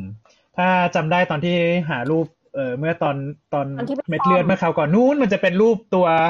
มันจะเป็นรูปตัวหยึกๆที่มีเทนตาเคิลเต็มไปหมดเลยตอนที่มันถูกแอคทิเวทใช่มั้ยอืมใช่ครับเย้เก่งกลับมาแล้วครับเย้ยินดีต้อนรับกลับมาค่ะสวัสดีครับกลับมาแล้วครับตะกี้ค่ะเมื่อกี้ผมก็พูดไป เอช เอ ของเม็ดเลือดขาวค่ะมันเม็ดเลือดขาวเนี่ยมันก็ติดไปกับแพ็คเลือดแดงใช่ป่ะแพ็คที่เราจะให้ใช่ติดไปครับแล้วพวกนี้มันมี เอช แอล เอ อ่ะครับซึ่งเป็นโปรตีนตัวหนึ่งที่โค้ดอยู่บนเม็ดเลือดขาวเวลาอ่าโค้ดแล้วก็จริงๆมันก็โค้ดอยู่บนเกล็ดเลือดด้วยแต่ว่ามันจะโค้ดอยู่บนเม็ดเลือดขาวเยอะคราวเนี้ยเมื่อไหร่ก็ตามที่เอาไปให้ในคนที่เป็นผู้รับผู้รับก็จะสร้างแอนติบอดีต่อ เอช แอล เอ อืมใช่ไหมครับเพราะมันเป็นถือว่ามันเป็นคนละชนิดกัน เอช แอล เอ มันมีหลายไทป์ขึ้นอยู่กับแต่ละคนใช่ไหมครับคราวเนี้ยพอมันสร้างแอนติบอดีปุ๊บสิ่งที่เกิดขึ้นก็คือถ้าคนเนี้ยเกิดสุดท้ายแล้วของต้องได้รับเกล็ดเลือดหรือได้รับเลือดอะครับมันก็จะเกิดปฏิกิริยาต่อต้านระหว่างตัวแอนติบอดีที่อยู่ในร่างกายกับเม็ดเลือดขาวคนไข้ก็อาจจะมีความเสี่ยงต่อการเกิดภาวะเอ่อพวกมีไข้หลังจากให้เลือดได้หรือในบางคนที่ให้ต้องให้เกล็ดเลือดในอนาคตก็จะมีปัญหาว่าเกล็ดเลือดหายากและให้ไม่ได้อย่างเงี้ยครับอันนี้ก็คือข้อเสียที่อาจจะเจอได้ในกรณีที่ได้รับเลือดบ่อยๆครับมันเหมือนเม็ดเลือดขาวของตัวเองกับเม็ดเลือดขาวที่มันเพิ่งมาใหม่มันสู้กันเงี้ยเหรอคะใช่ใช่ประมาณประมาณนั้นแต่ว่ามันเหมือนมันต้านไหมเหมือนต้านอะไรประมาณอย่างนั้นปะของใหม่คือคือร่างกายเรามีแอนติบอดีเนอะแอนติบอดีก็จะลอยไปลอยมาอยู่ในในซีรั่มของผู้รับในในพลาสมาของผู้รับถูกไหมวันใดวันหนึ่งมันได้มันได้เลือดมาใหม่หรือได้เกล็ดเลือดมาใหม่ที่มี เอช แอล เอ ที่มันบังเอิญไปตรงกับแอนติบอดีในร่างกายเรามันก็จะทำปฏิกิริยากันก็สู้กันคือเหมือนต่อต้านตลอดเวลาจริงๆฟังอย่างนี้เรารู้สึกเหมือนกังวลไปหมดเลยนะว่าให้อันนู้นก็กลัวจะต่อต้านให้อันนี้บ่อยๆก็กลัวจะต่อต้านอะไรเงี้ยเหมือนกับคือเป็นเหตุผลว่าเราจะให้เลือดต่อเพื่อจำเป็นเท่านั้นครับเราก็จะไม่ได้ให้พับเพื่อเราก็ต้องพิจารณาตามข้อบ่งชี้เป็นหลักครับคืออันเนี้ยเหมือนจะโดนหมอโรคเลือดด่ามาบ่อยๆว่าทำไมหมอพวกเนี้ยชอบสั่งให้เลือดบ่อยจังอะไรประมาณอย่างเงี้ยอันนี้เป็นเพราะบางคนน่ะจริงๆเขาซีดเป็นของเขาเป็นโรคประจำตัวของเขาเดิมอย่างเช่นทาราซีเมียบางคนก็จะซีดนิดหน่อยอยู่แล้วแต่เขาก็ใช้ชีวิตได้ปกติแบบนี้ไม่ต้องให้เลือดเพราะเพราะว่าถ้าเราให้ก็หมายความว่าเราเหมือนกับเราไปกระตุ้นเรากำลังจะสร้างโอกาสให้เขารับเลือดยากขึ้นในอนาคต เราก็จะให้ตามความจำเป็นครับเป็นหลักแต่ว่าพอเวลาเวลาที่ให้เลือดจริงๆคือเราก็เอ่อหมายถึงว่าเวลาที่ให้ให้ให้แพ็คเม็ดเลือดแดงเนี่ยที่เอ่อแน่นอนมันจะมีเม็ดเลือดขาวติดมาด้วยแต่ว่าเอ่อหลายๆโรงพยาบาลที่ใช้เซตพิเศษในการให้เลือดฮะเคยเคยเอ่อเคยเห็นใช่มั้ยหมายถึงว่านอกจากถุงเลือดแล้วมันก็จะมีสายมันก็จะมีกระป๋อใช่ป่ะแล้วมันก็จะมีสายลงมาให้ให้ให้คนไข้ใช่มั้ยทีนี้คือมันก็จะมีเอ่อในส่วนของตัวตัวฟิลเตอร์เม็ดเลือดขาวที่ที่ออกมาในอยู่ในในชุดให้เลือดด้วยเหมือนกันเอ่ออันนี้เป็นเป็นผลิตภัณฑ์คอมเมอร์เชียลไม่ไม่ไม่แน่ใจว่ามีมีใช้กันทุกโรงพยาบาลหรือว่าอะไรมั้ยนอกจากนอกจากเซตให้เลือดปกติอะครับเราว่าประเด็นมันคือกองได้มันคงกองไม่ได้ หนึ่งร้อยเปอร์เซ็นต์ แน่เลยในความพิจารณาอ่าใช่ครับคืออย่างนี้ครับจริงๆอันเนี้ยอันนี้ได้เรสประเด็นดีครับก็คือเรื่องของเม็ดเลือดขาวจริงๆอย่างที่ผมบอกครับเม็ดเลือดขาวมันมีปะปนกับเม็ดเลือดแดงแต่ในระบบของของคลังเลือดเราก็จะมีวิธีการกรองเม็ดเลือดขาวออกให้ได้มากกว่าปกติเราเรียกว่าการฟิลเตรตเนาะก็คือฟิลเตอร์เม็ดเลือดขาวออกบางคนจะเรียกว่าเอ่อผลิตภัณฑ์แบบนี้ว่าเป็นแบบมีวิดฟิลเทชันก็คือมีการกรองเม็ดเลือดขาวออกเพิ่มขึ้นหรือถ้าบางคนก็อาจจะเรียกว่าเป็นไวท์บลัดเซลล์ดีพลีชันก็คือมีการลดลงของไวท์บลัดเซลล์โดยการผ่านตัวกรองตัวกรองทำได้สองวิธีครับก็คือไปกรองที่หน้างานเลยเมื่อกี้อย่างที่อย่างที่เพื่อนบอกไปก็คือกรองที่ตัวตัวตัวกรองที่เป็นต่อกับท่อของของถุงเลือดที่หน้างานอีกวิธีนึงคือกรองในห้องแลบคือในคลังเลือดเลยตั้งแต่แรกก็คือกรองได้สองทีครับเอ๊ะแต่ถ้ากรองพวกเนี้ยมันก็กรองกรองเม็ดเลือดได้แต่ว่าพวกอะไรที่มันอาจจะแอบปะปนก็กรองไม่ได้อยู่ดีป่ะไม่ถึงมันยังมีปนมันยังมีปนอยู่บ้างนะครับแต่มันจะลดลงเยอะมันจะลดลงเยอะอยู่ครับโอเคสรุปก็คือทำให้โอกาสที่จะเกิดปัญหาลดลงครับแต่สรุปก็คือว่าถ้าไม่จำเป็นไม่ควรจะได้เลือดเนาะต้องจำเป็นจริงๆอ่าใช่ใช่แม้ว่าเราจะมีวิธีการกรองที่ดีขึ้นแต่ถ้าถ้าเราให้การให้เลื่อนเราควรให้ตามข้อบ่งชี้จะดีที่สุดครับครับโอเคจบมีคำถามจากเราเองมันถ้าถ้าถ้าถ้ามีวิธีอื่นที่ไม่เอาเลือดของคนอื่นป่ะคือตอนนี้ก็มีความรู้สึกเหมือนเราเริ่มไม่อยากได้เลือดชาวบ้านแล้วมีปัญหามากมายไม่ว่าจะเป็นเรื่องติดเชื้อโรคมาจากชาวบ้านหรือว่าเลือดที่มันไม่เข้ากันอะไรเงี้ยโอเคก็มีครับมีคือการได้เลือดของตัวเองครับเราเรียกว่า autologous blood transfusion นะครับภาวะการทำการได้เลือดของตัวเองทำได้นะครับแต่ว่ามันจะต้องทำล่วงหน้าเช่นคนไข้มีแผนผ่าตัดล่วงหน้าสามเดือนเราอ่ะให้เลือดก่อนเอาเลือดตัวเองอ่ะให้ก่อนเอาไว้วันที่ผ่าตัดเกิดมีการเสียเลือดจะได้เอาเลือดตัวเองไปเทต้องโคกันดีๆประมาณนี้ครับอะไรอย่างนี้ใช่ครับแต่ส่วนใหญ่เขาจะทำล่วงหน้าประมาณหนึ่งเดือนเพราะอย่างที่ผมบอกว่าเลือดมีอายุประมาณสามอาทิตย์ถึงหนึ่งเดือนโดยประมาณ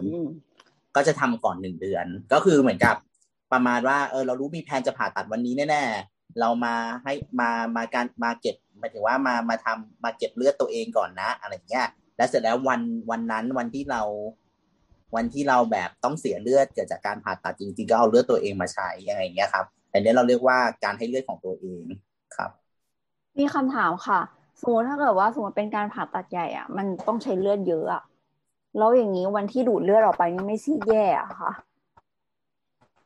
เขาเร่งเลือดได้ป่ะหมายถึงว่าก่อนหน้านั้นนะระหว่างระหว่างวันที่ให้กับวันที่ต้องรับเหมือนแบบตอนบริจาคเลือดที่จะเก็บไว้เพื่อสำหรับวันผ่าตัดอ่ะแล้วเหมือนแบบสมมติถ้ามันเป็นผ่าตัดใหญ่อ่ะมันยังไงมันก็ต้องใช้เลือดมากกว่าหนึ่งถุงอยู่แล้วถูกปะล่ะเราเข้าใจถูกปะ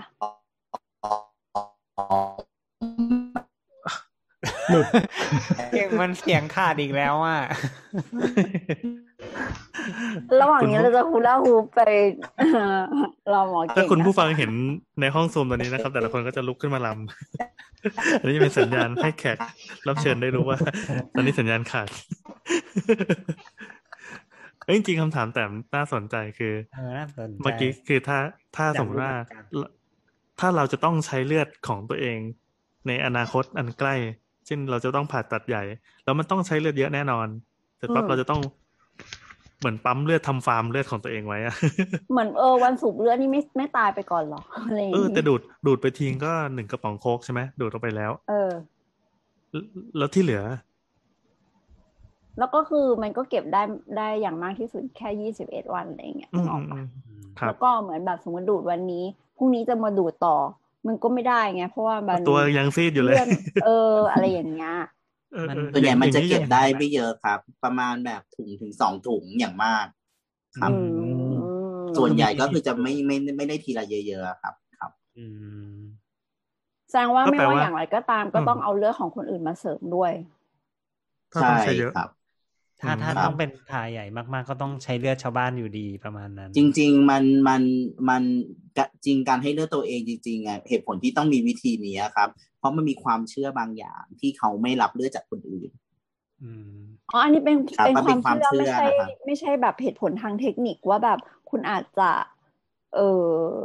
เพราะจริงๆเราถ้าถ้าเป็นไปได้เราก็สามารถให้เลือดของคนอื่นได้อยู่แล้วถูกไหมครับแต่มันมี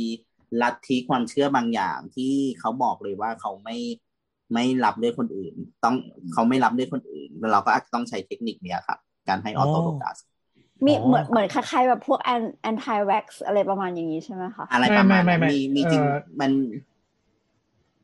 พวกนี้คือคือเป็นเป็นเอ่อนิกายหนึ่งของของของคริสเตียนอืมอ๋อก็ชื่อชื่อเยโฮวาห์วิทเนสแต่ว่าอ่าเอาเอาตรงๆเลยคืออันนี้จะไม่ขอรับผลิตเลือดและผลิตภัณฑ์จากเลือดใดๆเลยแม้แต่ของตัวเองก็ไม่รับเพราะว่าคือถือว่าออกนอกออกออกไปนอกตัวแล้วเขาก็ถือว่าเป็นของไม่บริสุทธิ์แล้วเขาจะไม่รับเขาเขาเขาจะไม่รับเขาเขาเข้ามาอีกแต่น้ำเกลือได้ยอมตายสิเนาะก็เออแล้วเขาทำไงอ่ะอืมก็เรื่องพวกนี้คืออยู่ที่ว่าหนึ่งอาจจะมีซิกแซกได้เช่นอ่าหนึ่งไม่รู้ว่าเขาเป็นอันนี้ระหว่างที่เขากำลังไม่รู้สึกตัว อ, อย่างที่สอง ก็ต้องช่วยไปก่อนเลยประมาณนี้เนาะเออท่านี้อย่างที่สองมนุษยธรรมอ่าเออเราเราแบบไม่รู้เลยอะไรเงี้ยมารู้ทีหลังก็ก็อ่าถือว่าก็ก็ช่วยไม่ได้ไม่ผิดนะประมาณนี้เอ่ออย่างที่สองอย่างที่สองคือก็ก็พยายามพยายามยื้อให้มากที่สุดว่าว่าจะว่ามีวิธีการอะไรยังไงได้บ้างคือถ้าสมมติว่าอ่าผ่านพวกเครื่องฟอกไตหรืออะไรเงี้ยได้คือถ้าสมมติว่าแบบเป็นพวกพวกผ่านถ้าถ้าสมมติผ่าหัวใจเนี่ยเวลาที่มันผ่านพวกเครื่องเครื่องฮาร์ดหลังแมชชีนออกไปฟอกนอกตัวเงี้ยไม่เป็นไรอ๋อแต่ถ้าสมมติว่าแต่ว่าถ้าถ้าถ้าดูดถ้าดูดมาเก็บไว้ในถุงแล้วเนี่ยให้ไม่ได้อ๋อเอออันนี้อันนี้จะเป็นความเป็นเป็นความลำบากของหมอ อี อาร์ สุดๆเลยดีที่ไม่เคยเจอมีในไทยไหมครับมีมีนิกายนี้มีมีอยู่บ้างแต่ว่าไม่ไม่ไม่ได้เยอะก็มีลงมีลงเปเปอร์ของของแพทยสภาของอะไรบ้างในในแง่ของจริยธรรมการแพทย์ให้เราสงสัยอย่างนึงเราเคยอ่านด็อกเตอร์เคแล้วมันเอาเลือดที่มันออกมาแล้วอ่ะแล้วก็ไปไปทำมาใหม่อ่ะมันมันไม่ได้ต้องถามเก่งอะไรนะคือดึงออกไปแล้วแล้วมันทำอะไรนะที่มันเอามันมีอยู่ตอนนึงที่แบบว่ามันไม่มีเลือดแล้วมันก็เลยเอาเลือดที่ออกมาแล้วอ่ะใส่เข้าไปใหม่ทำอะไรสักอย่างเฮ้ยอย่างนี้มันติดเชื้อป่ะ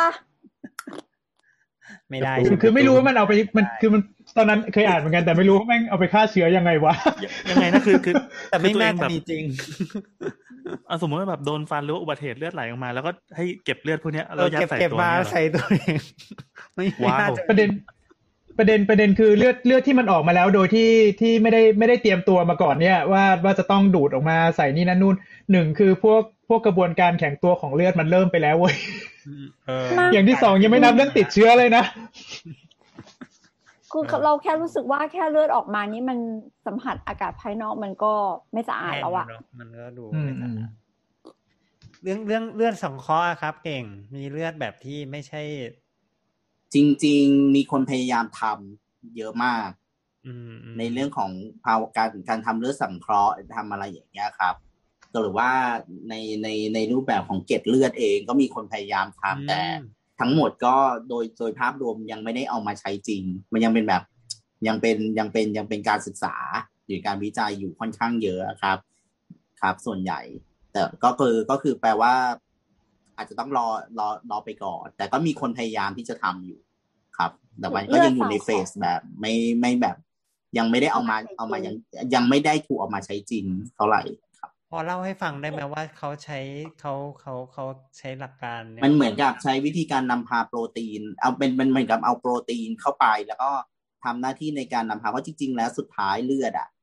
ทำหน้าที่อะไรกลับไปดู objective แรก เพื่อทำหน้าที่ในการขนส่งออกซิเจนเขาก็เลยเหมือนกับสังเคราะห์โปรตีนบางอย่างเพื่อทำหน้าที่ในการขนส่งออกซิเจนเหมือนกันคือไม่ได้ออกมาเป็นหน้าเม็ดเลือดแต่เป็นฮีโมโกลบินใช่ใช่แล้วก็เป็นสารละลายแล้วก็เอาเข้าไปก็คือเหมือนกับก็คิดว่ามันจะทำหน้าที่เดียวกันอะไรอย่างเงี้ยครับแต่ทั้งหมดก็ยังอยู่ในเฟสการทดลองอะไรอย่างเงี้ยต้องต้องสีแดงไหมครับเข้าไปในอบนะฮะเข้าไปในเลือดเลยอะอะไรนะทำไมไม่ฉีดโอทูเข้าไปในเลือดเลยอะฉีดอะไรนะฉีดฉีดออกซิเจนเหรอเออก็เป็นฟองดิออกซิเจนมันเป็นฟองไม่ใช่หรอ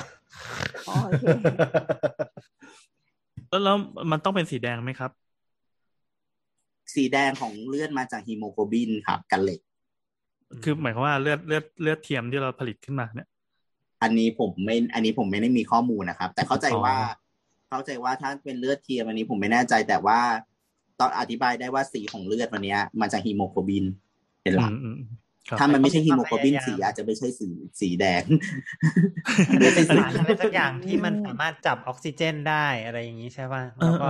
ได้นอกคือนอกจากจับได้ต้องปล่อยได้ด้วยไงจับและปล่อยใช่โอเคเออ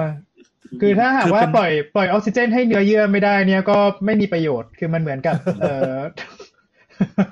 อ๋อมันต้องปล่อยและแลกสารอันที่เป็นของได้ใช่อุ๊ยแต่แสดงว่า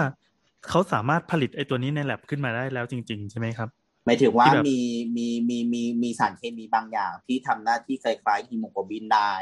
โอ้มีแต่ว่าทางทางในทางทฤษฎีมันหรือว่าทางทางทางทางเบสิกไซส์อะมีแต่ว่าเอามาใช้ practical จริงอะยังไม่ยังยังไม่ได้นะตอนนี้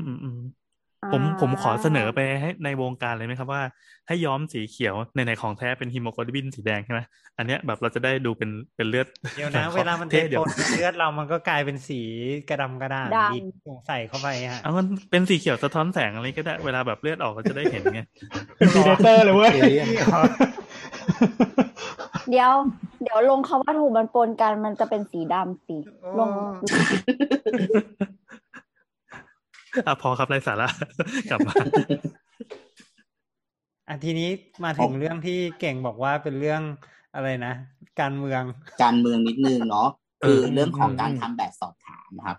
อันเนี้ยเป็นประเด็นมากๆเลยอาจจะแบบเป็นเชิงสังคมละนิดนึงคือปัจจุบันแบบสอบถามในการที่จะทำในสำหรับเพื่อจะหาผู้บริจาคครับก็คือผู้บริจาคทุกคนเข้าไปก็จะต้องมีการทำแบบสอบถามส่วนใหญ่ก็จะถามทั่วๆไปครับเช่นเออคุณคุณกินยาอะไรบางอย่างไหมหรือว่าคุณมีการประวัติการผ่าตัดอะไรหรือเปล่าจริงอันนี้ตอบคำถามทางบ้านบางส่วนไปเลยนะครับคือการผ่าตัดส่วนใหญ่เนี่ยเราแบ่งเป็นการผ่าตัดเล็กกับการผ่าตัดใหญ่ปกติแล้วเนี่ยการผ่าตัดเนี่ยครับส่วนใหญ่เขาจะแนะนำครับให้ห่างโดยเฉพาะการผ่าตัดเล็กครับก็คือแนะนำหลังจากที่แผลหายแล้วครับประมาณหนึ่งสัปดาห์สำหรับผ่าตัดใหญ่เนี่ยประมาณหกประมาณ สามถึงหก เดือนนะครับเหตุผลจริงๆเพราะอะไรจริงๆเขาแค่กลัวเรื่องของการติดเชื้อครับทั้งหมดอ่ะเวลาเรามีแผลในร่างกายอ่ะครับจากการผ่าตัดหรืออะไรก็ตามหรือแผลอะไรเนี่ยทั้งต่างๆของร่างกายเนี่ยเวลาเรามีแล้วอ่ะเราไม่รู้ว่ามันมีเชื้อเนี่ยเข้าไปจากแผลเข้าไปในเลือดหรือเปล่าสิ่งที่เรากลัวที่สุดก็คือในเลือดที่เราไปบริจาคอาจจะมีเชื้อโรคอยู่เพราะฉะนั้นมันเลยต้องมีการเว้นระยะห่างของการให้เลือดอันนี้คือเป็นข้อแนะนำของทางสภากาชาดที่เขาออกมานะครับครับอีกอันหนึ่งก็คือการทำฟันก็จะใช้หลักการเดียวกันครับก็คือปกติแล้วว่าฟันเนี่ยก็คือเป็นแหล่งเชื้อโรคที่สำคัญที่เวลาเราทำฟันแล้วมีโอกาสที่เชื้อโรคมันจะเข้าไปในกระแสเลือดได้ในในในในในช่วงของการทำฟันเพราะฉะนั้นเนี่ยหลังจากทำฟันเขาก็จะให้เว้นระยะประมาณ ห้าถึงเจ็ด วันโดยประมาณเพื่อเพื่อให้แน่ใจว่าเราไม่มีปัญหาจากการทำฟันจริงๆไม่มีปัญหาภาวะการติดเชื้อในกระแสเลือดหลังจากทำฟันอันนี้ก็เลยเป็นเหตุผลว่าทำไมสภากาชาดถึงแนะนำว่าต้องถามประวัติพวกนี้นะครับอันนี้คือในเรื่องของการผ่าตัดเนาะส่วนเรื่องยาก็อย่างที่บอกครับยามันมีสะสมอยู่ในร่างกายเนาะเวลาเรากินยาเข้าไปเพราะฉะนั้นเนี่ยถ้าคนไข้กินยาฆ่าเชื้อเนี่ยเขาก็แนะนำว่าควรจะกินยาฆ่าเชื้อครั้งครั้งสุดท้ายเนี่ยประมาณเจ็ดวันก่อนที่จะให้เลือดหมายถึงว่าควรจะเว้นระยะห่างนะครับประมาณเจ็ดวันอีกอันหนึ่งก็คือพวกถ้าเป็นกรณีของเกล็ดเลือดยาต้านเกล็ดเลือดต่างๆหรือยาละลายริ่มเลือดต่างๆอันนี้ก็ต้องควรหยุดก่อนกันนะครับเพื่อป้องกันไม่ให้มีผลต่อผลิตภัณฑ์เลือดที่ส่งผลไปให้คนไข้ อันนี้ก็คือ general ทั่วๆไปนะครับนอกนั้นก็เป็นการพักผ่อนให้เพียงพออะไรอย่างเงี้ยก็กลัวเป็นลมเนาะตอนไทยว่าแนะนำพักผ่อนให้เพียงพอกินอาหารอะไรที่มีประโยชน์นู่นนี่นั่นอะไรไปแต่ส่วนที่จะเป็นประเด็นที่เป็นการเมืองมากเลยก็คือเรื่องของ แอล จี บี ที คิว พลัส อืมนะครับจริงๆต้องบอกว่าเอ่อจริงเอ่อจริงๆเอ่อในจริงสภาเลือดของระดับโลกอ่ะครับเค้าจริงๆถ้าไปดูในต่างประเทศเนี่ยกลุ่ม เอ็น เอส เอฟ กลุ่มกลุ่มที่เป็นแบบความหลากหลายทางเพศนะครับจริงๆแล้วเนี่ยเขาบอกว่าเป็นกลุ่มที่มีความเสี่ยงต่อการติดเชื้อ เอช ไอ วี ในช่วงหนึ่งเลยทีเดียวเพราะฉะนั้นเนี่ยเลยเป็นเหตุผลว่าทำไมถึงไม่อนุญาตให้ให้เลือดซึ่งประเทศไทยก็ยังยึดกฎเนี้ยมาโดยตลอดแต่เมื่อสองเมื่อประมาณห้าปีที่ผ่านมาเนี่ยหลายประเทศในแถบยุโรปหรือในแถบหลายๆคนเนี่ยครับ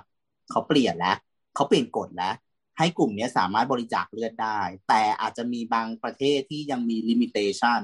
ก็คือยังมีข้อแม้บางอย่างอยู่เช่นคุณต้องไม่มีเพศสัมพันธ์ในระยะเวลาเท่านี้เท่านี้เท่านี้ซึ่งแต่ละประเทศกำหนดไม่เท่ากันอะไรอย่างนี้ครับเพื่อป้องกันความเสี่ยงของ เอช ไอ วี นะครับแล้วก็เขาก็เชื่อว่าจริงๆแล้วมันก็เพิ่ม equity เนาะหมายถึงว่าเราก็เป็นมนุษย์เหมือนกันเราก็มีสิทธิ์ที่จะช่วยเหลือเพื่อนมนุษย์เหมือนกันใช่ไหมครับเพราะฉะนั้นเนี่ยเรื่องของ แอล จี บี ที คิว พลัส เนี่ยก็ยังเป็นประเด็นอยู่ยังเหลือแค่บางประเทศเท่านั้นที่สภากาชาดยังไม่อนุญาตให้กลุ่มนี้ให้ไม่ว่าจะเป็นไทย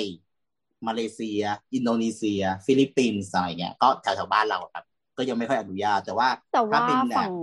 ตะวันตกแต่ถ้าฝั่งยุโรปกับอเมริกาเนี่ยโอเคแล้วแต่มีลิมิเตชันบางอย่างที่จะมีข้อกำหนดเช่นอยู่ห้ามมีเซ็กส์ประมาณสามเดือนหรือหกเดือนก่อนอะไรอย่างเงี้ยครับเพื่อให้มั่นใจว่าเป็นการสกรีนนิ่งระดับหนึ่งเพื่อลดความเสี่ยงของของกลุ่มนี้ครับเราขอย้อนไปเป็นเรื่องการให้เลือดรับเลือดนิดนึงอะไรเงี้ยค่ะเออเหมือนที่แบบเหมือนในละครเงี้ยที่แบบว่าเออลูกลูกหรือพ่อหรือแม่อะไรเงี้ยที่แบบต้องการเลือดอะไรเงี้ยเออก็จะมีแบบว่ากลายเป็นลูกกตัญญูให้เลือดพ่อเลือดแม่หรือว่าแบบรักลูกมากก็เอาเลือดพ่อแม่ให้ลูกอะไรเงี้ยมันจะแบบช่วยลดความเสี่ยงต่อการเขาเรียกอะไรนะต่อต่อแบบไอ้พวกแอนติเจนที่มันจะสู้กันในร่างกายไหมคะเพราะว่ามันมันมาจาก ดี เอ็น เอ คล้ายๆกันจริงๆไม่เกี่ยวกันเท่าไหร่ครับแล้วก็ตามทฤษฎีแล้วจริงๆทุกวันนี้ครับต้องบอกเลยว่าแคมเปญต่างๆที่ออกมาในการที่หาคนมาบริจาคหรือว่าญาติไปช่วยบริจาคครับจริงๆแล้วจริงๆแล้วในระบบคลังเลือดอ่ะเขาจะทำการหมุนเวียนเลือดก็คือเหมือนเป็นเป็นการทดแทนซึ่งกันและกันเขายังไงเขาก็ต้องจะเช่นหลักการเดิมก็คือยึดแค่ว่าหมุนเลือดเข้ากันไหมเลือดไม่มีเชื้อโรคเขาก็อาจจะมีการหมุนเวียนเลือดได้แม้เราจะระบุผู้บริจาคไอ้ผู้รับบริจาคก็ตามเช่นผมอยากบริจาคให้นาย B เป็นเพื่อนกันไอ้เป็นพี่น้องกันบริจาคไม่ใช่ว่าเขาจะใช้เลือดของผมนะครับก็อาจจะใช้เลือดของคนอื่นที่มันเข้ากันแต่ผมอาจจะไปทดแทนเป็นมีผลิตภัณฑ์เลือดไปทดแทนเพื่อเอาไปให้คนอื่นได้แล้วก็ทำการหมุนเวียนในคลังเลือดเพราะฉะนั้นเนี่ยมันก็สะท้อนว่าจริงๆแล้วในโซเชียลมีเดียเวลาเราไปขอให้ไปช่วยกันบริจาคเลือดอะไรเนี่ยคือจริงๆทำได้นะครับไม่ได้ไม่ได้ผิดอะไรเพราะว่าคือมันคือไปเราไปทำก็คือเป็นการเพิ่มภูมิของระบบเลือดให้มีเยอะขึ้นแต่แต่คลังเลือดแต่ละที่หรือสภากาชาดเองจะจัดสรรเลือดเองอีกครั้งหนึ่งว่าเลือดไหนที่เหมาะอะไรอย่างเงี้ยครับก็ก็พูดง่ายๆคือเขาก็ให้ตามหลักวิชาการใช่ไหมว่ามันเข้ากันได้ใช่โรคอะไรอย่างเงี้ยใช่แต่ยูจะไปประชาสัมพันธ์ช่วยบริจาคและระบุก็จะได้มีจะได้มีปริมาณเลือดเพิ่มขึ้นอะไรประมาณนั้นเฉยๆก็คือปริมาณเลือดเพิ่มขึ้นใช่แล้วอย่างนี้ที่เขาบอกว่าแบบเห็นใน Twitter หรือ Facebook หรืออะไรอย่างเงี้ยบอกว่าเนี่ยคนคนนี้ต้องการเลือดกรุ๊ปนี้ใครแบบใครก็สามารถไปบริจาคได้แต่ว่าเดี๋ยวคลังเลือดเขาจะบริหารจัดการเองก็คืออันนี้เหมือนกันใช่ไหมคะใช่ใช่จริงๆคุณจะเป็นเลือดกรุ๊ปอะไรไม่สำคัญครับไปบริจาคเลยเขาเราวันนี้วันนี้ประเทศเราก็ขาดเลือดอยู่แล้วเพราะในการบริจาคเลือดอ่ะดีอยู่แล้วครับโอเคค่ะคำคำว่าขาดเลือดหมายถึงว่ามีไม่พอใช้อย่างนี้เหรอฮะคือหมายถึงว่าหมุนเวียนเลือดไม่ทันตามความต้องการครับ เช่นสมมติว่าต่างจังหวัดอ่ะเขาแบบกว่าจะขนส่งเลือดอะไรเงี้ยครับยานเขาอาจจะต้องการเลือดมากแต่ส่วนกลางไม่มีเลือดให้คือหลายๆที่ต้องยอมรับว่าไม่มีทางเลือดของตัวเองคือต้องรอส่วนกลางเท่านั้นแค่เป็นที่เก็บเลือดแต่ไม่สามารถทำการรับบริจาคเลือดได้หรือว่าไม่มีห้องแลบที่ใช้สามารถในการแบบทำไปสามารถในการในการทำทำทำส่วนประกอบของเลือดต่างๆได้แต่ว่าเขามีที่เก็บเลือดเพราะฉะนั้นเนี่ยการไปบริจาคก็คือก็คือก็คือจะไปช่วยทำให้ภูตรงนี้มันเยอะขึ้นเพราะนั้นการจัดสรรก็จะเป็นไปตามความต้องการของประเทศได้อะไรอย่างเงี้ยครับมากขึ้นภูนี่มันถามนิดนึงอะเก่งภูนี่มันก็เป็นภูกลางเลยเนาะหมายถึงว่าภูทุกโรงพยาบาลจะให้ที่เดียวกันจริงๆมันจะมีทั้งภูภายในกับภูกลางอย่างของรามาธิบดีเองก็มีภูเลือดภายในส่วนภูกลางก็คือภูของสภากาชาดซึ่งโรงพยาบาลทุกโรงพยาบาลถ้าไม่สามารถจัดการเลือดของตัวเองได้เขาก็จะโทรหาสภากาชาดเนี่ยแหละในการส่งเลือดโอเคก็คือสภากาชาดเป็นแม่งานใหญ่ของเรื่องการแม่งานใหญ่ใช่ใช่ใช่ครับครับมีคำถามจากคุณผู้ฟังครับคุณแบกถามว่า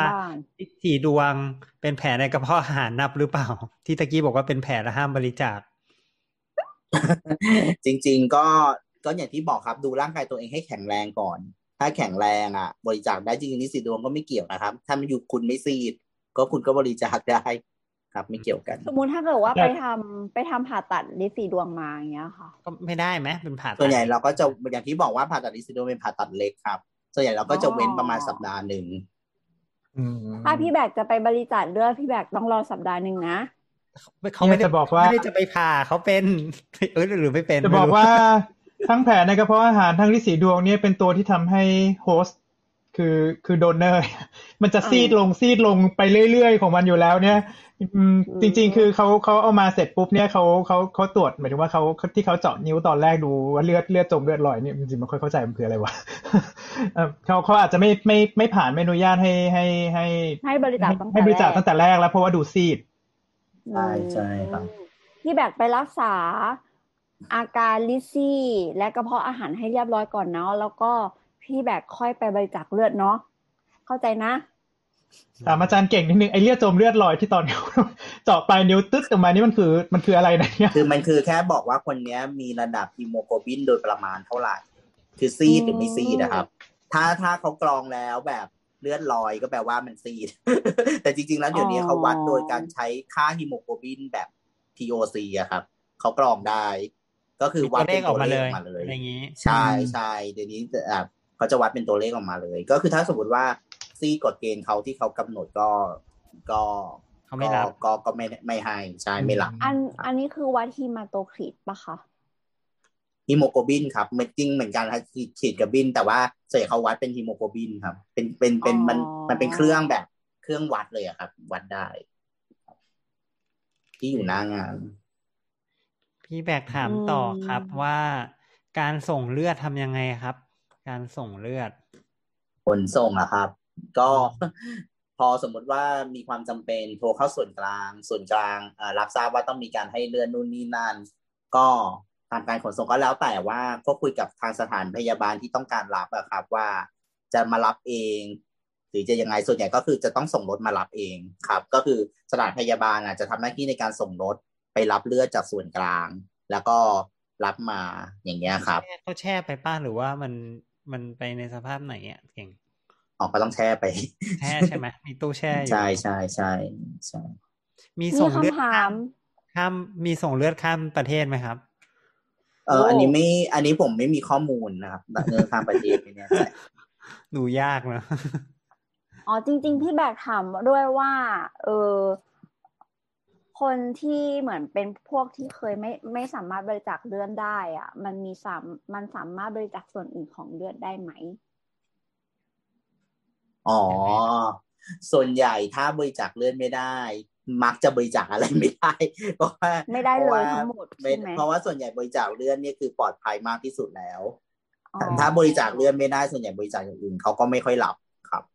บอกว่าจะบริจาคเกล็ดเลือดอย่างเงี้ยแหละครับ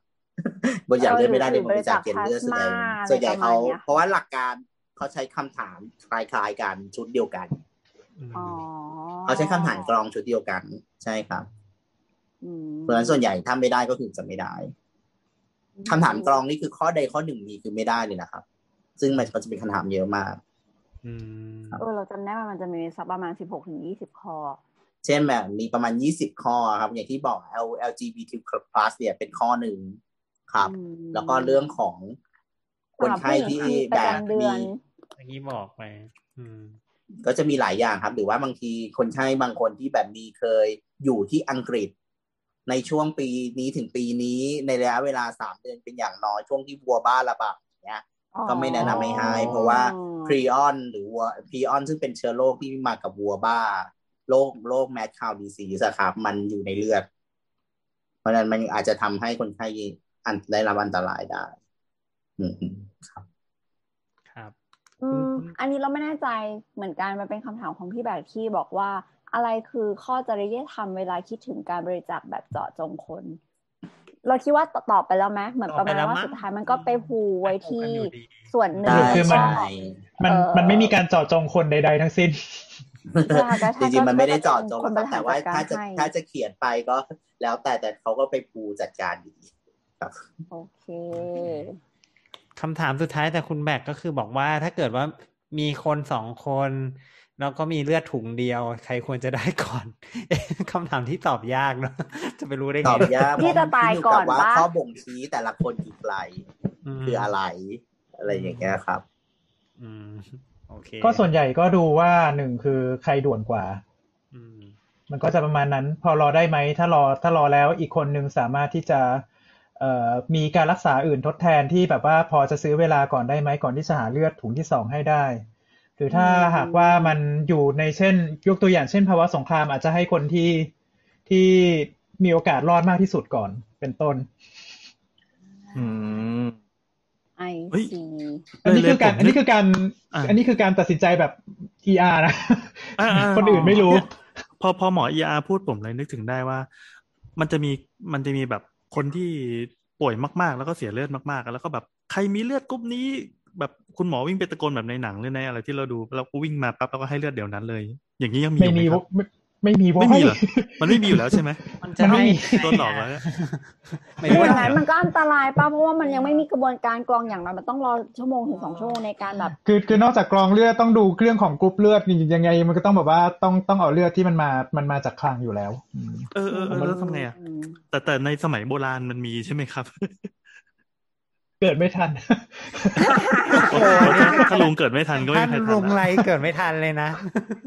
เออแล้วถ้าถ้าเป็นกรณีสมมติ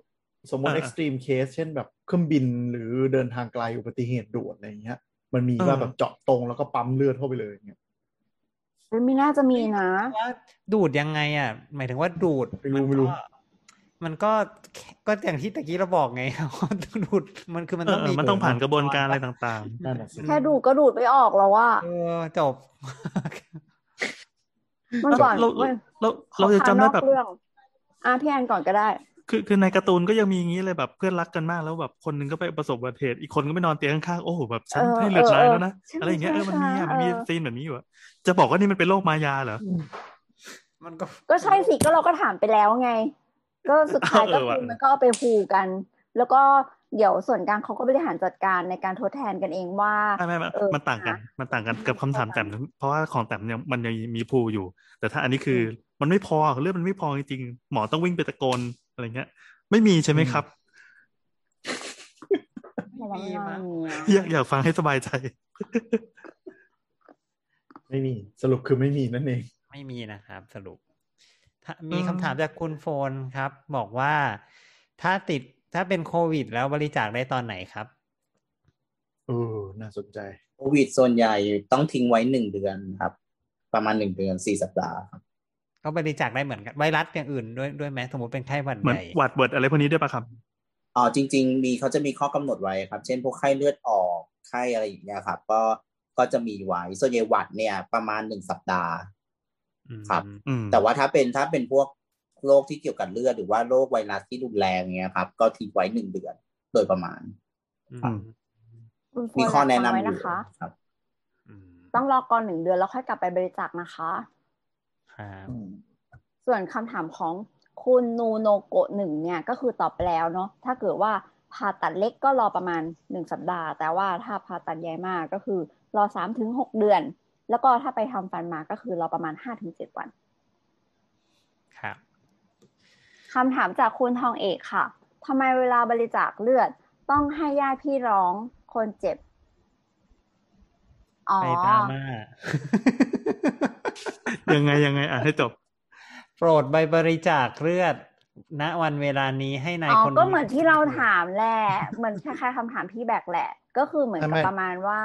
แบบเออช่วยทวีตช่วยอาทีหน่อยว่าเนี่ยญาติญาติเพื่อนญาติของญาติของเพื่อนสนิทเอ่อประสบอุบัติเหตุต้องการเลือดเป็นจำนวนมากขอความกรุณาช่วยอาทีหรือว่าช่วยแชร์ข้อมูลเอ่อไปบริจาคเลือดที่นี่ที่นี่เอ่อและเขียนเจาะจงว่าสำหรับคนนี้คนนี้คนนี้ แล้วเดี๋ยวเอ่อเขาจะไปขอแลกเลือดกันเองอะไรอย่างนี้ซึ่งหมอเก่งก็ได้อธิบายไปแล้วว่าก็เดี๋ยวก็ก็ไปเถอะยังไงก็ไปเถอะเพราะว่ายังไงเลือดมันก็ไม่พอแต่ว่าเดี๋ยวศูนย์การบริหารจัดการเลือดเขาก็จัดการให้พี่แอนมีคำถามหรือเปล่าคะเออเสียดายเมื่อกี้คุณหมอหมาของเราหลับไปแล้วคือคือในวงการหมามันก็มีแบบนี้ไว้คือเอ่อโกลเด้นของเรากำลังขาดเลือดอย่างเงี้ยคือใครมีเลือดหมู่นี้กรุ๊ปนี้คือหมายถึงหมานะหมาของใครมีเลือดหมู่นี้กรุ๊ปนี้ช่วยเอาไปที่โรงพยาบาลแห่งนี้หน่อยอะไรเงี้ยคุณหมอพอจะตอบแทนแทนหมอหมาได้ไหมครับ ว่าว่าไว้อย่างเงี้ยมันสามารถทำได้ไหมรู้ไหมเพื่อรู้ไหมแต่ว่าแต่ว่าแต่ว่าคุณสมตุ้ยเคยเล่าไว้นี่ว่าเขาจะมีเหมือนคนไปคนไปยืนอยู่เลยอ่ะที่แถวแบบหน้าห้องบริจาคเลือดอ่ะว่าอ๋อโอเคมันมีความที่มันแบบไม่ควรทำอยู่บางอย่างอ๋อก็ไม่ควรทำกับอารมณ์ตลาดมืดอะไรอย่างนั้นอ่ะซึ่งไม่ดีแหละเนาะซึ่งเลือดเลือดมันไม่มีเนาะเรื่องเลือดกับตลาดมืดเนี่ยตอนนี้ไม่ไม่น่ามีเนาะใช่ไหมเก่งไม่ไม่ไม่ไม่มีข้อมูลไม่น่ามีเพราะว่าเรื่องมันเกี่ยวกับมั้ยแต่ว่าคนไทยไม่น่าจะมีอืมเออจะว่าไปรู้สึกแบบเป็นเคยแล้วก็เราก็ยังหาเลือดกันได้อยู่ไม่น่ามีตลาดมือไม่ได้เหมือนไตอ้าวน่ากลัวเดิมแต่ว่าแบบเหมือนรู้สึกเหมือนแบบว่าเมื่อก่อนเคยเคยอ่านแบบพวกนิยายไทยอะไรสักอย่างนึงแบบประมาณว่าจนมากแบบต้องไปขายเลือดใช่ขายเลือดไปขายเลือดนักมวยนักมวยเออเรื่องเดียวกันแหละน่าจะเป็นของชาติกอบจิตติสักเรื่องนึงครับสมัยสมัยแบบว่าน่าจะแบบอืมก่อนก่อนก่อนกาชาติจะรุ่งเรืองก่อนระบบก่อนระบบธนาคารเลือดจะ establish สมัยนี้ไม่มีแล้วใช่ไหมครับหรือว่าเขายังแบบรับซื้อกันอยู่ไม่น่าเพราะอย่างอย่างถูกต้องไม่น่ามีแล้วนะครับอืมครับแล้วก็สมัยนี้รู้สึกมีคนใจบุญเยอะมีคนพอเวลามีคนเรียกร้องหมายถึงว่าบอกบอกให้ออกมาบริจาคก็รู้สึกจะมีคนมาบริจาคเยอะขึ้นอะไรอย่างเงี้ยมีคนไปต่อคิวบริจาคกันอะไรอย่างงี้ทำให้นึกถึงถึงเคสที่แบบชายหนุ่มจีนคนนึงเขาขายไตไปข้างนึงเพื่อที่จะไปซื้อโทรศัพท์ iPhone แล้วสุดท้ายก็ต้องมาขอบริจาคเพื่อรักษาชีวิตอีกตอนหนึ่งเออตอนนั้นเป็น ไอโฟนโฟร์ ด้วยนะคะอืมไอคำว่าขายตายที่พูดกันเล่นๆเนี่ยมีคนทำจริงขายจริงเออในจีนแต่คำถามของของคุณทองเอกนะส่วนนี้มันผิดหลักการหรือเปล่าอะไรเงี้ยก็ยังไม่มีคำตอบเนาะอืมของคุณทองเอกน่ะเหรอใช่คือแบบสร้างเรื่องให้คนมาบริจาคเลือดเนี่ยผิดหลักการไหมตอบโคตรยากเลยนะมันเป็นเรื่องตรงนี้ตรงนี้ก็คงสังคมมันก็ไม่เห็นผิดอะไรเลยอ่ะเพราะว่าปกติแล้วคนเรามันมันก็อินนี้จริงๆอ่ะใช่ไหมมันก็ควรเป็นใช่มันเป็นสิ่งที่มันไม่พอไม่เคยพออยู่แล้วในประเทศไทยเนี่ยการที่บอกว่าให้ไปบริจาคเลือดก็ดีแล้วเพียงแต่ว่าเออสุดท้ายสิ่งที่คุณต้องการแบบระบุอ่ะว่าแบบฉันขอบริจาคเลือดดิฉันให้คุณคนนี้นี้นี้นี้เออยังไงคุณก็ไม่ได้อยู่ดีเพราะว่าเดี๋ยวอาชาติหรือว่าโรงพยาบาลเข้าไปจัดการต่ออะไรอย่างเงี้ยเออหรือไม่บางทีในบางทีในกรณีในบางกรณีคนที่ไปบริจาคไม่รู้ตัวด้วยซ้ำว่าตัวเองอ่ะบริจาคเลือดไม่ได้ไปบริจาคเสร็จแล้วก็เลือดก็ถูกทิ้งไปเอออะไรประมาณนี้ไม่เป็นไรเราเรียกว่าเราบริจาคเรารับศรัทธาครับรับศรัทธาแต่ว่า การบริหารจัดการก็เป็นเรื่องของเราอีกทีเดียวนี่แบบการบริหารจัดการอย่างนี้มันเหมือนแบบว่าถ้าสมมติว่าบริจาคเกลือตรงตรงกุ๊บเอ้ยหมายถึงว่าประมาณนี้เนาะหมายถึงว่าคือพอพอพอมีการจ่ายเลือดไปแล้วเนี่ยแบบเหมือนเราเราต้องมีการแลกเลือดคืนหรืออะไรอย่างนี้ด้วยไหมเนี่ยอาจารย์เก่งคือในแง่ของการบริหารจัดการของธนาคารของใช่ของธนาคารเลือดเนี่ยใช่ใช่ธนาคารเลือดเขาจะบริหารอย่างนี้ครับสมมติว่ามีเลือดคนหมู่เลือด A อ่ะสิบคนแต่ตอนนี้มีเลือดอยู่เหมือนกับถ้ามีเลือดใหม่เข้ามาเขาก็จะประเมินว่าจะแลกเลือดกันยังไงหรืออะไรอย่างเงี้ยครับหรือว่าคนนี้หมู่ B คนนี้หมู่ A คนนี้ขาดคนบริจาคเป็นหมู่ B เอามาให้คนหมู่ B หมู่อะไรอย่างเงี้ยเขาจะหมุนหมุนหมุนวิธีการกันนะครับว่าจะให้กันยังไงได้แลกเลือดกันนะครับเป็นงานของ เอ ไอ ชัดๆเลยเนี่ย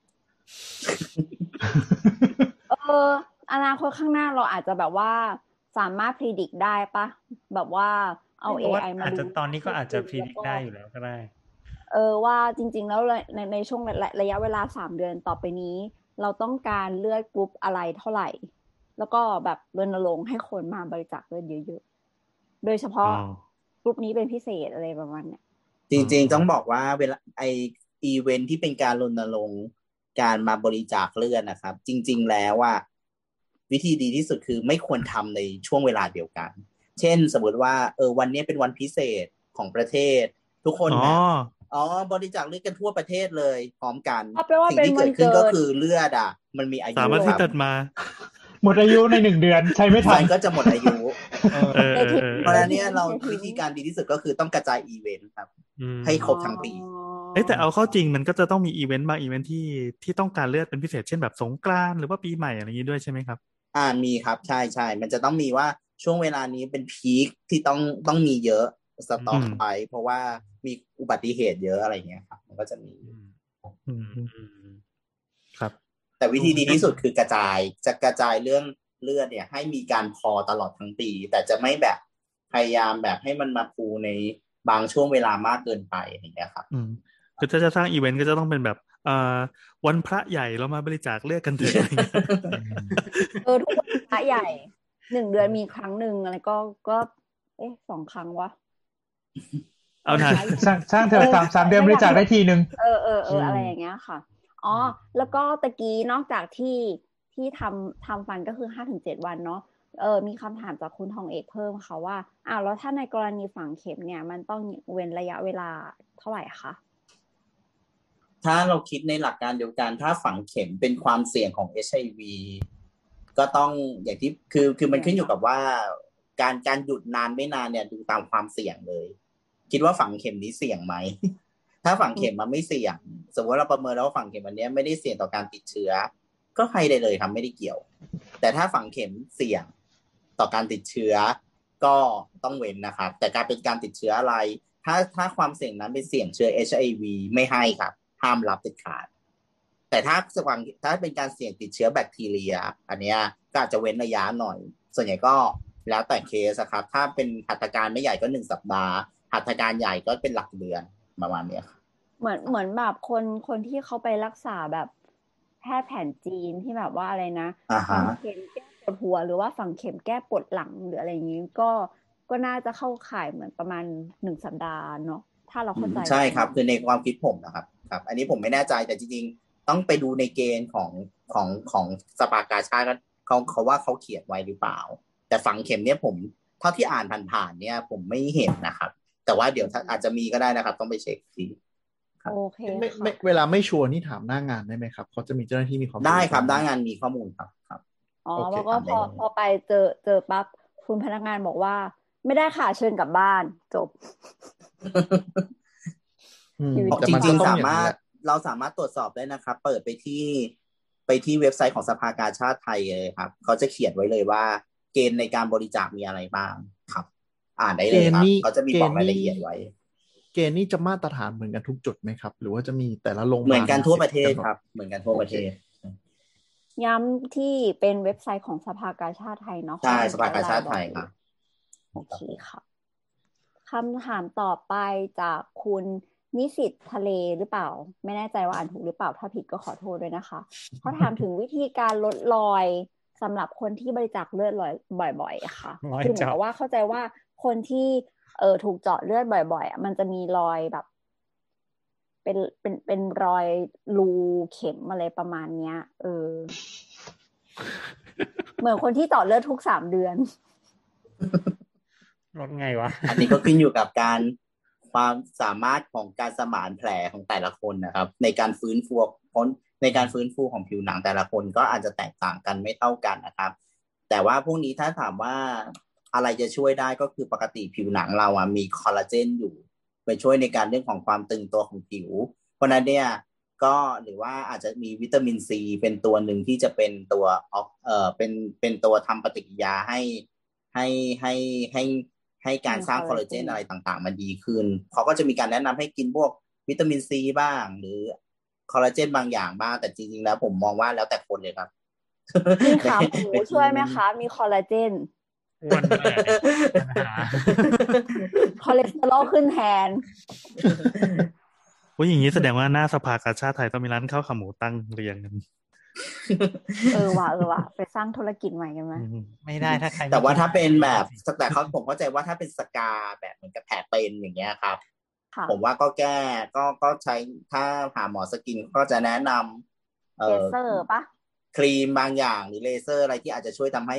ทำให้พวกแผลเป็นพวกนี้มันดูจางลงอะไรเงี้ยมันก็พอมีอยู่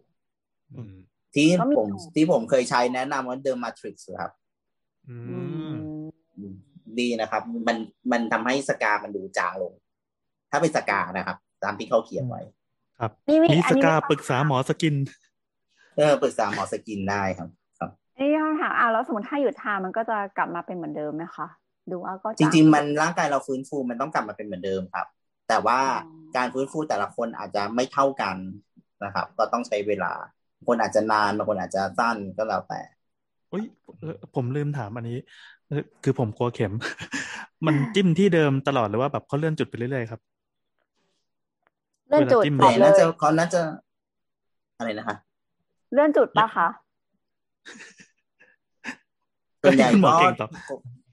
ถ้าผมเท่าที่ผมอย่างตัวที่ผมเคยบริจาคเองเขาก็เขาก็เปลี่ยนที่นะครับครับเขาก็ไม่ได้คือแล้วแต่เขาว่าเขาหาเส้นไหนได้เขาก็จิ้มไปจะจุดเดิมคนละจุดอะไรเขาก็ขอก็แค่หาเส้นให้ได้ประเด็นคือเขาคงไม่ได้มานั่งดูว่าจุดเดิมคุณคืออันไหนวะจำไม่ได้คือแบบมันไม่ได้มีแล้วจิ้มใช่ไหมเออไม่ได้มีกฎถ้าเจอว่ามันมีแบบมีตำแหน่งที่มันมันสามารถดูได้หรือว่ามีโอกาสที่จะได้เลือดอย่างเงี้ยเขาก็ทำแค่นั้นเองอ๋อครับค่ะเหมือนเจาะน้ำบาดาลเลยคำถามต่อไปจากคุณฮิปโปโชดี้นะคะเอ่อถ้าเลือดจางรวมกับเม็ดเลือดมี variation เยอะไม่ควรบริจาคจริงไหมคะอ่าเลือดจางไม่บริจาคอยู่แล้วครับอืมอ๋อในวงเล็บเขาบอกว่าเพราะว่าเขาไปตรวจอีกทีแล้วก็จะกลายเป็นขยะเสียค่าทำลายด้วยใช่ใช่ถูกเออเออเขาทำลายยังไงอะครับอะไรนะครับเขาทำลายยังไงครับเผาด้วยไงครับไม่ผ่านการก็ก็ลงถุงลงถุงขยะติดเชื้อสีแดงแล้วก็เอาไปเผาด้วยความร้อนสูงมันจะมีบริษัทที่รับกำจัดขยะติดเชื้ออยู่โอ้ก็สุกเลยใช่ไหมครับก็ก็คือคือคือร้อนร้อนแบบระดับพันองศาอืมก็คือประมาณว่าเป็นผุยผงประมาณนั้นเลยแหละอ๋อเอออันนี้ค่าใช้จ่ายค่อนข้างสูงอืมอันนี้แสดงว่าสมมติถ้าเกิดว่าคุณไม่แน่ใจในสุขภาพตัวเองแล้วแบบปรากฏว่าไปเจอแบบเหมือนแบบเอ่อที่ไปรับบริจาคเลือดตามห้างหรือตามออฟฟิศหรือบลาบลาเงี้ยถ้าไม่แน่ใจตัวเองว่าสุขภาพดีจริงๆก็ไม่ควรจะบริจาคปะก็น่าจะแบบนั้นไหมอาจจะเกิดการทำให้จะต้องไปทิ้งเลือดทีหลังอืมแต่จริงๆมันมันเราเราเราไม่อยากคิดว่าถ้าไม่มั่นใจเราจะเอามันมีเกณฑ์ของมันอยู่ดีกว่าเพราะว่าถ้าแบบใช่ใช่เพราะมันกลายเป็นว่าถ้าเราถ้าเราไปคิดว่าเอ้ยมันไม่ไม่ไม่ควรบริจาคปุ๊บมันจะกลายเป็นว่าแบบถ้าฉันไม่แข็งแรงดีก็ไม่ควรบริจาคจริงๆลองไปถามเขาดูดีกว่าว่าเขาเขารับไหมอะไรเงี้ยอืมถ้าคืออย่างน้อยเราก็เหมือนได้แสดงเจตจำนงแล้วนะในความคิดเห็นเรามันก็รู้สึกว่าเออเราก็ได้ได้มีส่วนช่วยแล้วอะไรเงี้ยถึงแม้เลือดเราอาจจะใช้ไม่ได้ก็ตามหรืออะไรเงี้ยอืมแต่เราได้เราได้มี intention ที่เราเออเราจะไปทำอันเนี้ยก็เขาก็น่าจะโอเคแล้วแหละอืม คือบางอันคือผมคิดว่าอย่าเสียใจถ้าเราบริจาคไม่ได้เราก็ยังมีวิธีการที่เราช่วยคนอื่นได้หลายวิธีถ้าร่างกายเราไม่พร้อมอ่ะก็ไม่ต้องดีกว่าครับมันมีผลเสียทั้งตัวเองแล้วก็คนอื่นด้วยคือของเราอะค่ะเราเคยไปบริจาคประมาณสองหรือสามทีอะไรเงี้ยแต่แบบสุดท้ายก็เหมือนเหมือนเขามีแบบจดหมายแจ้งมาว่าเลือดคุณมันไม่ผ่านอะเราก็เลยแล้วก็เรามาก็มารู้ทีหลังเลยว่าเนี่ยนอกจากไม่ผ่านก็คือมันก็ต้องทิ้งพอทิ้งเสร็จมันก็ต้องมีกระบวนการทำลายแล้วมันก็แบบแล้วไอ้ไอ้ไอ้ถุงเลือดเนี่ยมันแพงหรือใดๆอย่างเงี้ยเราก็เลยเหมือนกับสมมติถ้าไปเจออะไรอย่างเงี้ยเราก็เลือกที่จะไม่บริจาคเลยตั้งแต่แรกเพราะว่าเหมือนไปเพิ่มคอใช้เขาอะไรอย่างเงี้ยอืมอืมอันนี้แชร์ประสบการณ์ส่วนตัวไม่เป็นไรก็บริจาคค่าทำลายให้เขาด้วยก็โดเนทไปแต่ว่าคอสคอสของการที่ขาดเลือดมันอาจจะสูงกว่าไงใช่ไหมเออใช่พูดถึงเรื่องคอสเลยคือมีมันจะชอบมีคนมาถามว่าเนี่ยเลือดบริจาคฟรีๆนี่แต่ทำไมเอาไปคิดตังค์คนไข้ตอนได้ตังค์ใช่ไหมอันนี้มันเป็นคำถามอันนี้จะตอบยังไงอะคะนี่ก็ตอบว่าไม่ครับมันครับครับเอาเลยครับอ๋ออันนี้ก็ตอบว่าหนึ่งคือมันมีมันมีคอสของการตั้งแต่มาเก็บรับเก็บรับเก็บบริจาคละหนึ่งมีเรื่องของถุงเรื่องของอุปกรณ์เรื่องของเจ้าหน้าที่เรื่องของอันนั้นอันนี้เสร็จปุ๊บมันมีเรื่องของแลบในการตรวจเลือดถูกไหมใช่ก็คือตรวจตรวจตรวจตรวจในแง่ของตรวจเชื้อก่อนแล้วก็ตรวจในแง่ของว่าเลือดใช้ได้ไหมแล้วก็หลังจากนั้นคือพอเวลาจะให้เนี่ยมันมีค่าใช้จ่ายในการจองเลือดอีกคือหนึ่งนอกจากติดต่อมาเสร็จปุ๊บเราต้องเอาเอ่อเลือดที่อยู่ในถุงกับเลือดของคนไข้เนี่ยมาแมทช์กันว่ามันสามารถให้กันได้ด้วยหรือเปล่าคือเรื่องพวกนี้มันมีมันมีค่าใช้จ่ายทุกสิ่งทุกอย่างอ่ะอืมอืมก็สำหรับใครที่มีคำถามคำถามก็ได้โปรดเข้าใจด้วยเพราะว่ามันไม่ใช่แค่ให้ไปแล้วก็เอาไปกองอยู่ในตู้เย็นเนาะมันมันมีกระบวนการก่อนหน้านี้และก่อนที่จะเอาเลือดไปใช้จริงนะคะอืมค่าถุงที่คุยกันค่าค่าถุงค่าถุงนี่ก็ไม่รู้เท่าไหร่ค่าขนส่งค่าอีกใช่ไหมอืมอีกคำถามนึงของคุณฮิปโปสโตรดี้ถามว่าเอ่อบริจาคเลือดแล้วน้ำหนักจะลดไหมมีเห็นมีเพื่อนไปบริจาคเลือดด้วยเหตุผลว่าจะได้กินเพิ่มขึ้นเพราะต้องบำรุงหลังจากเสียเลือดก็คืออยากกินแต่ขี้เกียจออกกำลังกายอันนี้จะตอบไงจริงๆบริจาคเลือดน้ำหนักลดไหมมันเอาเลือดออกไปไม่เยอะครับมันอาจจะลดนิดหน่อยตามซีซีที่ออกอะครับแต่ว่าคือมันขาดเลือดเท่านั้นเองหรือเปล่าก็คือดื่มน้ำเท่าเดิมแล้วอะไรลดไปสี่ขีดใครบอกอะดื่มน้ำก็มันกลับไปเท่าเดิมแล้วอ้าวก็ชดเชยไงเหมือนแบบเหมือนแบบสมมติถ้าเกิดว่าคนที่เสียเลือดใน อี อาร์ ตอนแรกหมอก็จะฉีดน้ำเกลือเข้าไปให้ก่อนถูกปะล่ะเราคิดอย่างนี้ถูกปะเอ๊ะแต่การดื่มน้ำมันมันมันเข้าไปแล้วมันออกไปเป็นฉี่ไม่ใช่เหรอไม่มันก็มีบางส่วนหรือว่ามันก็เข้าไปทดแทนด้วยไงในเลือดอ่ะอ๋อแสดงว่าก็คือแบบกระดกน้ำอ่ะๆก็เข้าไปแทนของเดิมได้จริงๆใช่ไหมครับด้วยด้วยก็คือก็คือเวลาเข้าไปเวลาเอาน้ำเข้าเข้าตัวไปเนี่ยก็อ่าหนึ่งส่วนสามจะเข้าไปอยู่ในเส้นเลือดอีกสองส่วนสามจะกระจายไปอยู่ตามตามที่ต่างๆแล้วถ้าสมมติว่ามันเยอะเกินไปก็ถ้าไตยังมีประสิทธิภาพดีอยู่มันก็ขับออกมาเป็นฉี่อ๋อเห็นไหมก็คือก็คือดื่มดื่มน้ำหวานดื่มน้ำดื่มดื่มน้ำหวานแต่ซึ่งไม่มีผลต่อน้ำหนักตัวเกิดเกิดความสงสัยอย่างหนึ่งแล้วคนที่เป็นแบบไขมันเยอะบริจาคได้ปะหมายถึงว่าคนที่ไขมันในเลือดเงี้ยหรอมากเออสงสัยเหมือนกันทั้งไขมันทั้งเบาหวานด้วยอะไรเงี้ยถ้าแบบช่วงที่แบบแบบแบบว่าน้ำตาลกำลังขึ้นเลยอ๋อไม่แนะนำครับเพราะว่าคนกลุ่มนี้มักจะได้ยากินอยู่อ๋อจริงเราก็ไม่แนะนำให้หยุดยาก่อนบริจาคครับเพราะว่ามันส่งผลกระทบต่อร่างกายเขาครับก็จะไม่ค่อยแนะนำอีกเรื่องนึงก็คือเรื่องอาหารมันๆนะครับแม้คนที่จะไม่ได้ป่วยเป็นไขมันโลหิตสูงแต่เขาก็จะแนะนำว่าเลี่ยงการกินอาหารที่มีไขมันสูงก่อนจะบริจาคเลือดหนึ่งวันอย่างเช่นแซลมอนใช่ไหมคะอ๋อเขาเขาที่ในในในสภากาชาดก็จะระบุอย่างเช่นข้าวขาหมูข้าวมันไก่เขาเขียนไม่มีว่าเห็นไหมเขาเขียนเขาเขียนไว้เลยครับว่าหลีกเลี่ยงเพราะว่าเวลาไขมันสูงในเลือดนะครับเลือดมันจะสีมันจะแบบข้นขึ้นนะครับมันจะเหมือนสีนม เพราะว่าปริมาณของตัวไขมันที่มันสูงขึ้นซึ่งเล่นแบบนี้เราเขาไม่เอาไปให้คนอื่นเหมือนกับเราก็ไม่รู้ว่ามันจะมีเอฟเฟกต์อะไรกับคนรับหรือเปล่าสองก็คือถ้าเป็นคนไข้ที่มีโรคประจำตัวยาสารตกค้างที่อยู่ในยาที่อยู่ในเลือดนะครับมันอาจจะมีผล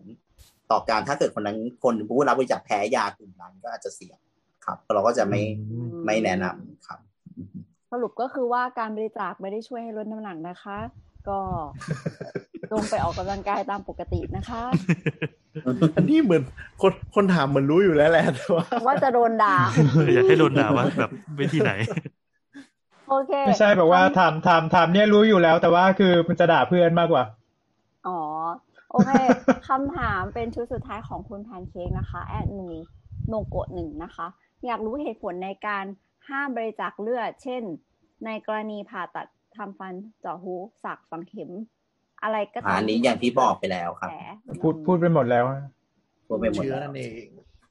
ก็คือเรื่องของเป็นเรื่องการติดเชื้อนะอืมเฮ้ยจริงๆต่อให้สะอาดขนาดไหนแต่ว่าก็ต้องห้ามไว้ก่อนถูกไหมฮะเพราะมันเราไม่รู้ว่ามันเป็นยังไงบ้างใช่ครับใช่ครับอืมเราเพิ่งไปพูดพูดดักไว้เผื่อคนเคสที่แบบฉันมั่นใจว่าฉันสะอาดอะไรเงี้ยไม่ได้ไม่ได้ไม่ได้เราเพิ่งไปเจาะเลือดมาแล้วก็ละคือปกติอะที่โรงพยาบาลแห่งเนี้ยเขาจะแบบโปรมากเลยนะก็คือเจาะเข้าไปแล้วก็แบบได้เลยอะไรอย่างเงี้ยแต่วันนั้นนี่คือเหมือนดวงซวยหรืออะไรก็ไม่รู้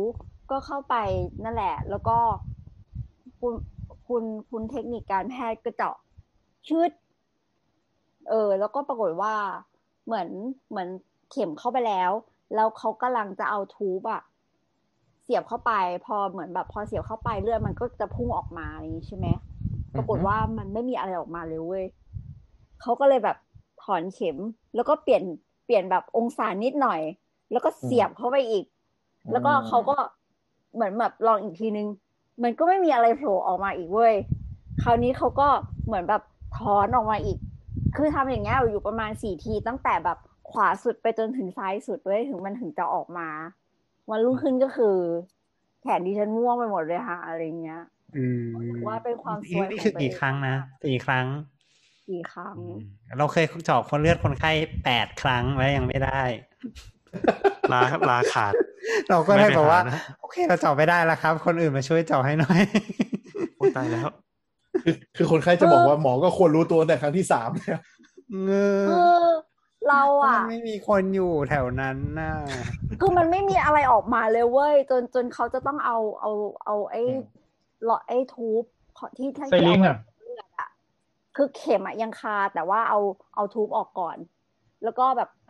ค่อยๆถอนถอนเข็มแล้วก็ค่อยๆแบบบิดอ่ะบิดหาเส้นอะไรประมาณเนี้ยเออแล้วก็หลังจากนั้นก็คือแบบม่วงไปเลยจ้าหนึ่งอาทิตย์อะไรอย่างเงี้ยเพิ่งเจอครั้งแรกเหมือนกันในชีวิตแล้วก็รู้สึกว่าแบบสี่ครั้งลองไปหาหมอปวินก็จะเป็นครั้งที่สองเย่แปดครั้งแล้วปรากฏว่าระหว่างนั้นเขาก็เหมือนถอนหายใจเองอ่ะว่าแบบกูสวยแล้วอะไรอย่างเงี้ยเอออันนี้คือเป็นที่ศูนย์เจาะเลือดเลยนะที่โรงพยาบาลอันนี้เป็นอย่างหนึ่งใช่ป่ะที่มีคนบอกว่าแบบพยาบาลเก่งกว่าหมอโอ้ยแน่นอนเราว่า ร้อยเปอร์เซ็นต์ มันจากจากจากประสบการณ์ส่วนตัวเนี่ยหมอเจาะเลือดห่วยสุดมันไม่ค่อยได้ทำเองอะไรงี้ป่ะอะไรนะมันไม่ค่อยได้ทำเองมันไม่ค่อยได้ทำเองเออเปิดท่านผู้ฟังแบบเวลาหมอบอกว่าให้พยาบาลเจาะอะไรเงี้ยปล่อยไปเถอะพยาบาลโปรกว่าเยอะอย่าให้หมอไม่ต้องขอคุณหมอแต่เราพอทำได้นะในเด็กในเด็กเล็กๆที่จำได้ว่าตอนนั้นโปรเหมือนกันแต่ว่าต้องเป็นเด็กเล็กๆที่ที่แบบเห็นเส้นง่ายๆอะไรเงี้ยอืมแต่ทำนะผู้ใหญ่เนี่ยคือนั่นน่ะสิผู้ใหญ่เนี่ยคือบายบายแปดรอบแปดรอบพระเจ้าห้ามให้ข้าพเจ้าเจาะเลือดเด็ดขาดมันจะไม่ค่อยได้ก็คือสรุปว่าไม่ว่าใครก็ตามถ้าเกิดว่าไม่มีคอมพลิเคชันในการบริจาคเลือดคุณหมอก็แนะนำส่งเสริมสนับสนุนให้ไปช่วยประกันบริจาคเลือดเนาะเพราะว่าจากตะกี้ที่คุณหมอบอกมาว่าในประเทศไทยเนี่ยคนเราบริจาคเลือดกันแค่ สองเปอร์เซ็นต์ เองเพราะฉะนั้นครั้งเลือดไม่ว่าอย่างไรก็ตามก็จะไม่มีวันพออืมก็ทำให้ต้อง หมอเอ่อคนที่บริหารจัดการทั้งเดือนก็ต้องแบบใช้แบบเทคนิคชุบชุบชุบชุบชุบชุบอยู่ตลอดเวลาเอ๊ะอย่างเมืองไทยนี่เข้าใจว่ามันมีเบเนฟิตด้วยนี่ฮะใช่ไหมถ้าบริจาคเลือดยี่สิบครั้งอะไรปะให้เข็มให้เข็มให้เข็มสะดุดีซึ่งเราก็ไม่รู้เหมือนกันว่าจะให้ไปทำไมก็เป็น achievement ไง achievement เหมือนแบบว่าเล่นเกมแล้วแบบปิ้งปองคุณจริงๆไม่ได้ได้เข็มอย่างเดียวนะครับไม่ได้ได้เข็มอย่างเดียวจริงๆมีเรื่องสิทธิ์ของการรักษาด้วยครับที่อาจจะดีขึ้นโดยเฉพาะโรงพยาบาลในสังกัดสภากาชาดไทยนะครับเป็นจุฬาลงกรณ์หรือว่าที่สมเด็จพระศรีราชาเนี่ยครับที่อยู่ภายใต้สัมผัสสังกัดสภากาชาดไทยอย่างเงี้ยครับก็จะมีส่วนลดค่าบริการต่างๆเพิ่มเติมถ้าบริจาคมากขึ้นกว่านั้นอีกโรงพยาบาลของรัฐอีกหลายๆที่ก็จะช่วยให้เรื่องค่าส่วนลดจนกระทั่งมีคนบอกว่าสิทธิที่ได้เนี่ยใกล้เคียงกับข้าราชการเลยด้วยซ้ำครับ